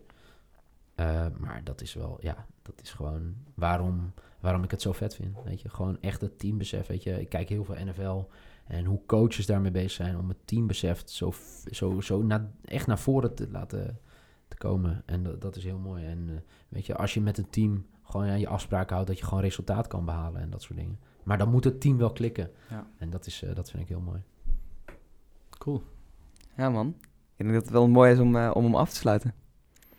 Wij sluiten altijd af met een gouden tip. Gouden tip. Voor onze luisteraars. Wordt field, wordt field producer. Wat ja, ja, nee, ja. nou, ik weet niet, hoe lang zijn we aan het praten? Bijna anderhalf uur. Ja, nou, de, de, de, gouden tip, of als een gouden compliment als je nu nog steeds aan het luisteren bent. uh, nou, ik denk uiteindelijk, en, en dit wordt wel heel, uh, wel heel heftig, nou, ongeacht waar je in gelooft en zo. Ik denk dat je één leven hebt op deze aarde. Dus je bent zelf daar verantwoordelijk voor, voor je geluk en je toekomst. En ik denk dat je dat, weet je, hou jezelf ook altijd verantwoordelijk. Wat wil je nou in het leven? Uh, weet je, waar hou je van? Waar word je gelukkig van? Ga dat doen. Kijk niet naar je vrienden, kijk niet naar je ouders, kijk niet naar je omgeving. Kijk naar jezelf. Waar word jij gelukkig van? En ga daarvoor leven. En dat betekent niet dat het altijd makkelijk is. En als je deze weg kiest. Maar uiteindelijk denk je dan dat het allergelukkigste wordt. Omdat je bewust gekozen hebt voor waar je zelf van houdt. En ik denk dat... Uh, ik heb nog nooit iemand een gouden tip gegeven. Maar dit is... Bij deze. Ja, de, ik denk dat dit, dat, dat dit gewoon heel belangrijk is. Omdat dat... Uh, dan kan je altijd jezelf in de spiegel aankijken. En dan zeggen, oké, okay, ik heb het op mijn manier gedaan.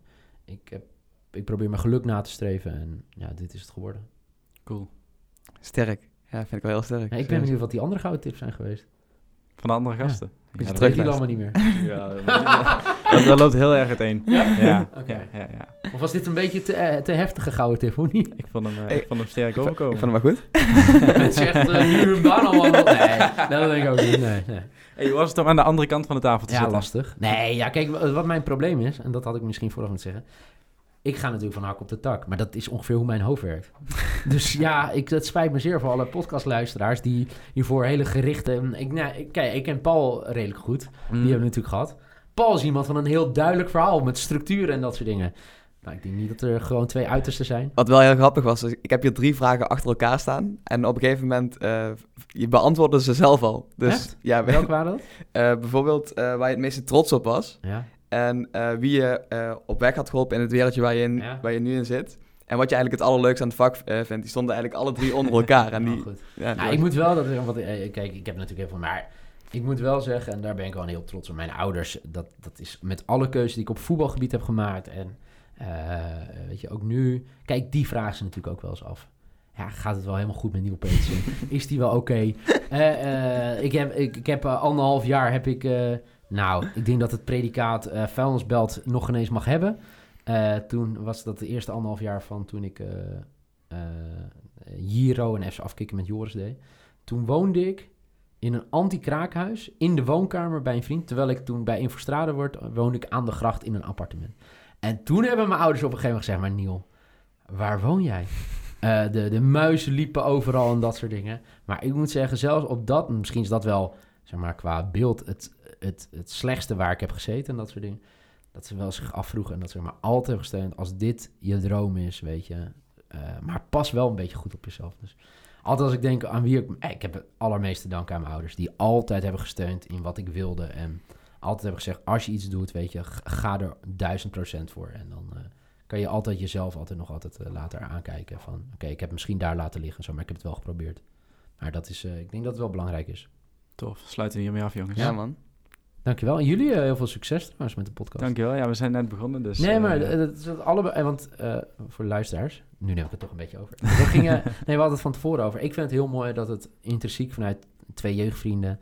dat jullie met elkaar dit zijn begonnen. En ik denk dat het ook goed is als ik zie dat jullie al hele toffe sprekers hebben gehad. blijkbaar vinden mensen het gewoon... vinden jullie sympathiek. En sympathie kan je nooit kopen, hè? Dat is het ook met merken en dat soort dingen. Jullie hebben iets sympathieks over je. En ik denk dat dat gewoon heel tof is. Ik denk dat jullie ook een voorbeeld zijn van zeg maar, hoe de wereld zich ontwikkelt. Jullie dachten, oké, vet, laten we gewoon een podcast met z'n tweeën gaan doen. we willen leuke mensen spreken. Ja, begin het. Nou ja, een paar keer dramatisch geluid. Oké, nou, genoteerd. Ja. En uh, weet je, hoe mooi is dat? Ook een proces. ja, maar dat proces, maar snap je, dit had je misschien een jaar geleden. Ja, ik mijn eigen podcast. En dan nu, weet je, zit je erin en dan spreek je leuke mensen en dan smaakt het naar meer. En ja. Ja, dat is gewoon heel vet. Ja, dat is top. Ja, man. Dankjewel. Succes ermee met de podcast. Thanks, thanks. Goed, goed. Dankjewel. Uh, bedankt voor het luisteren. Dat was weer voor vandaag. Vandaag vanuit uh, Amsterdam. En uh, tot volgende week. Abonneren, hè? En recensies. Vergeten we altijd.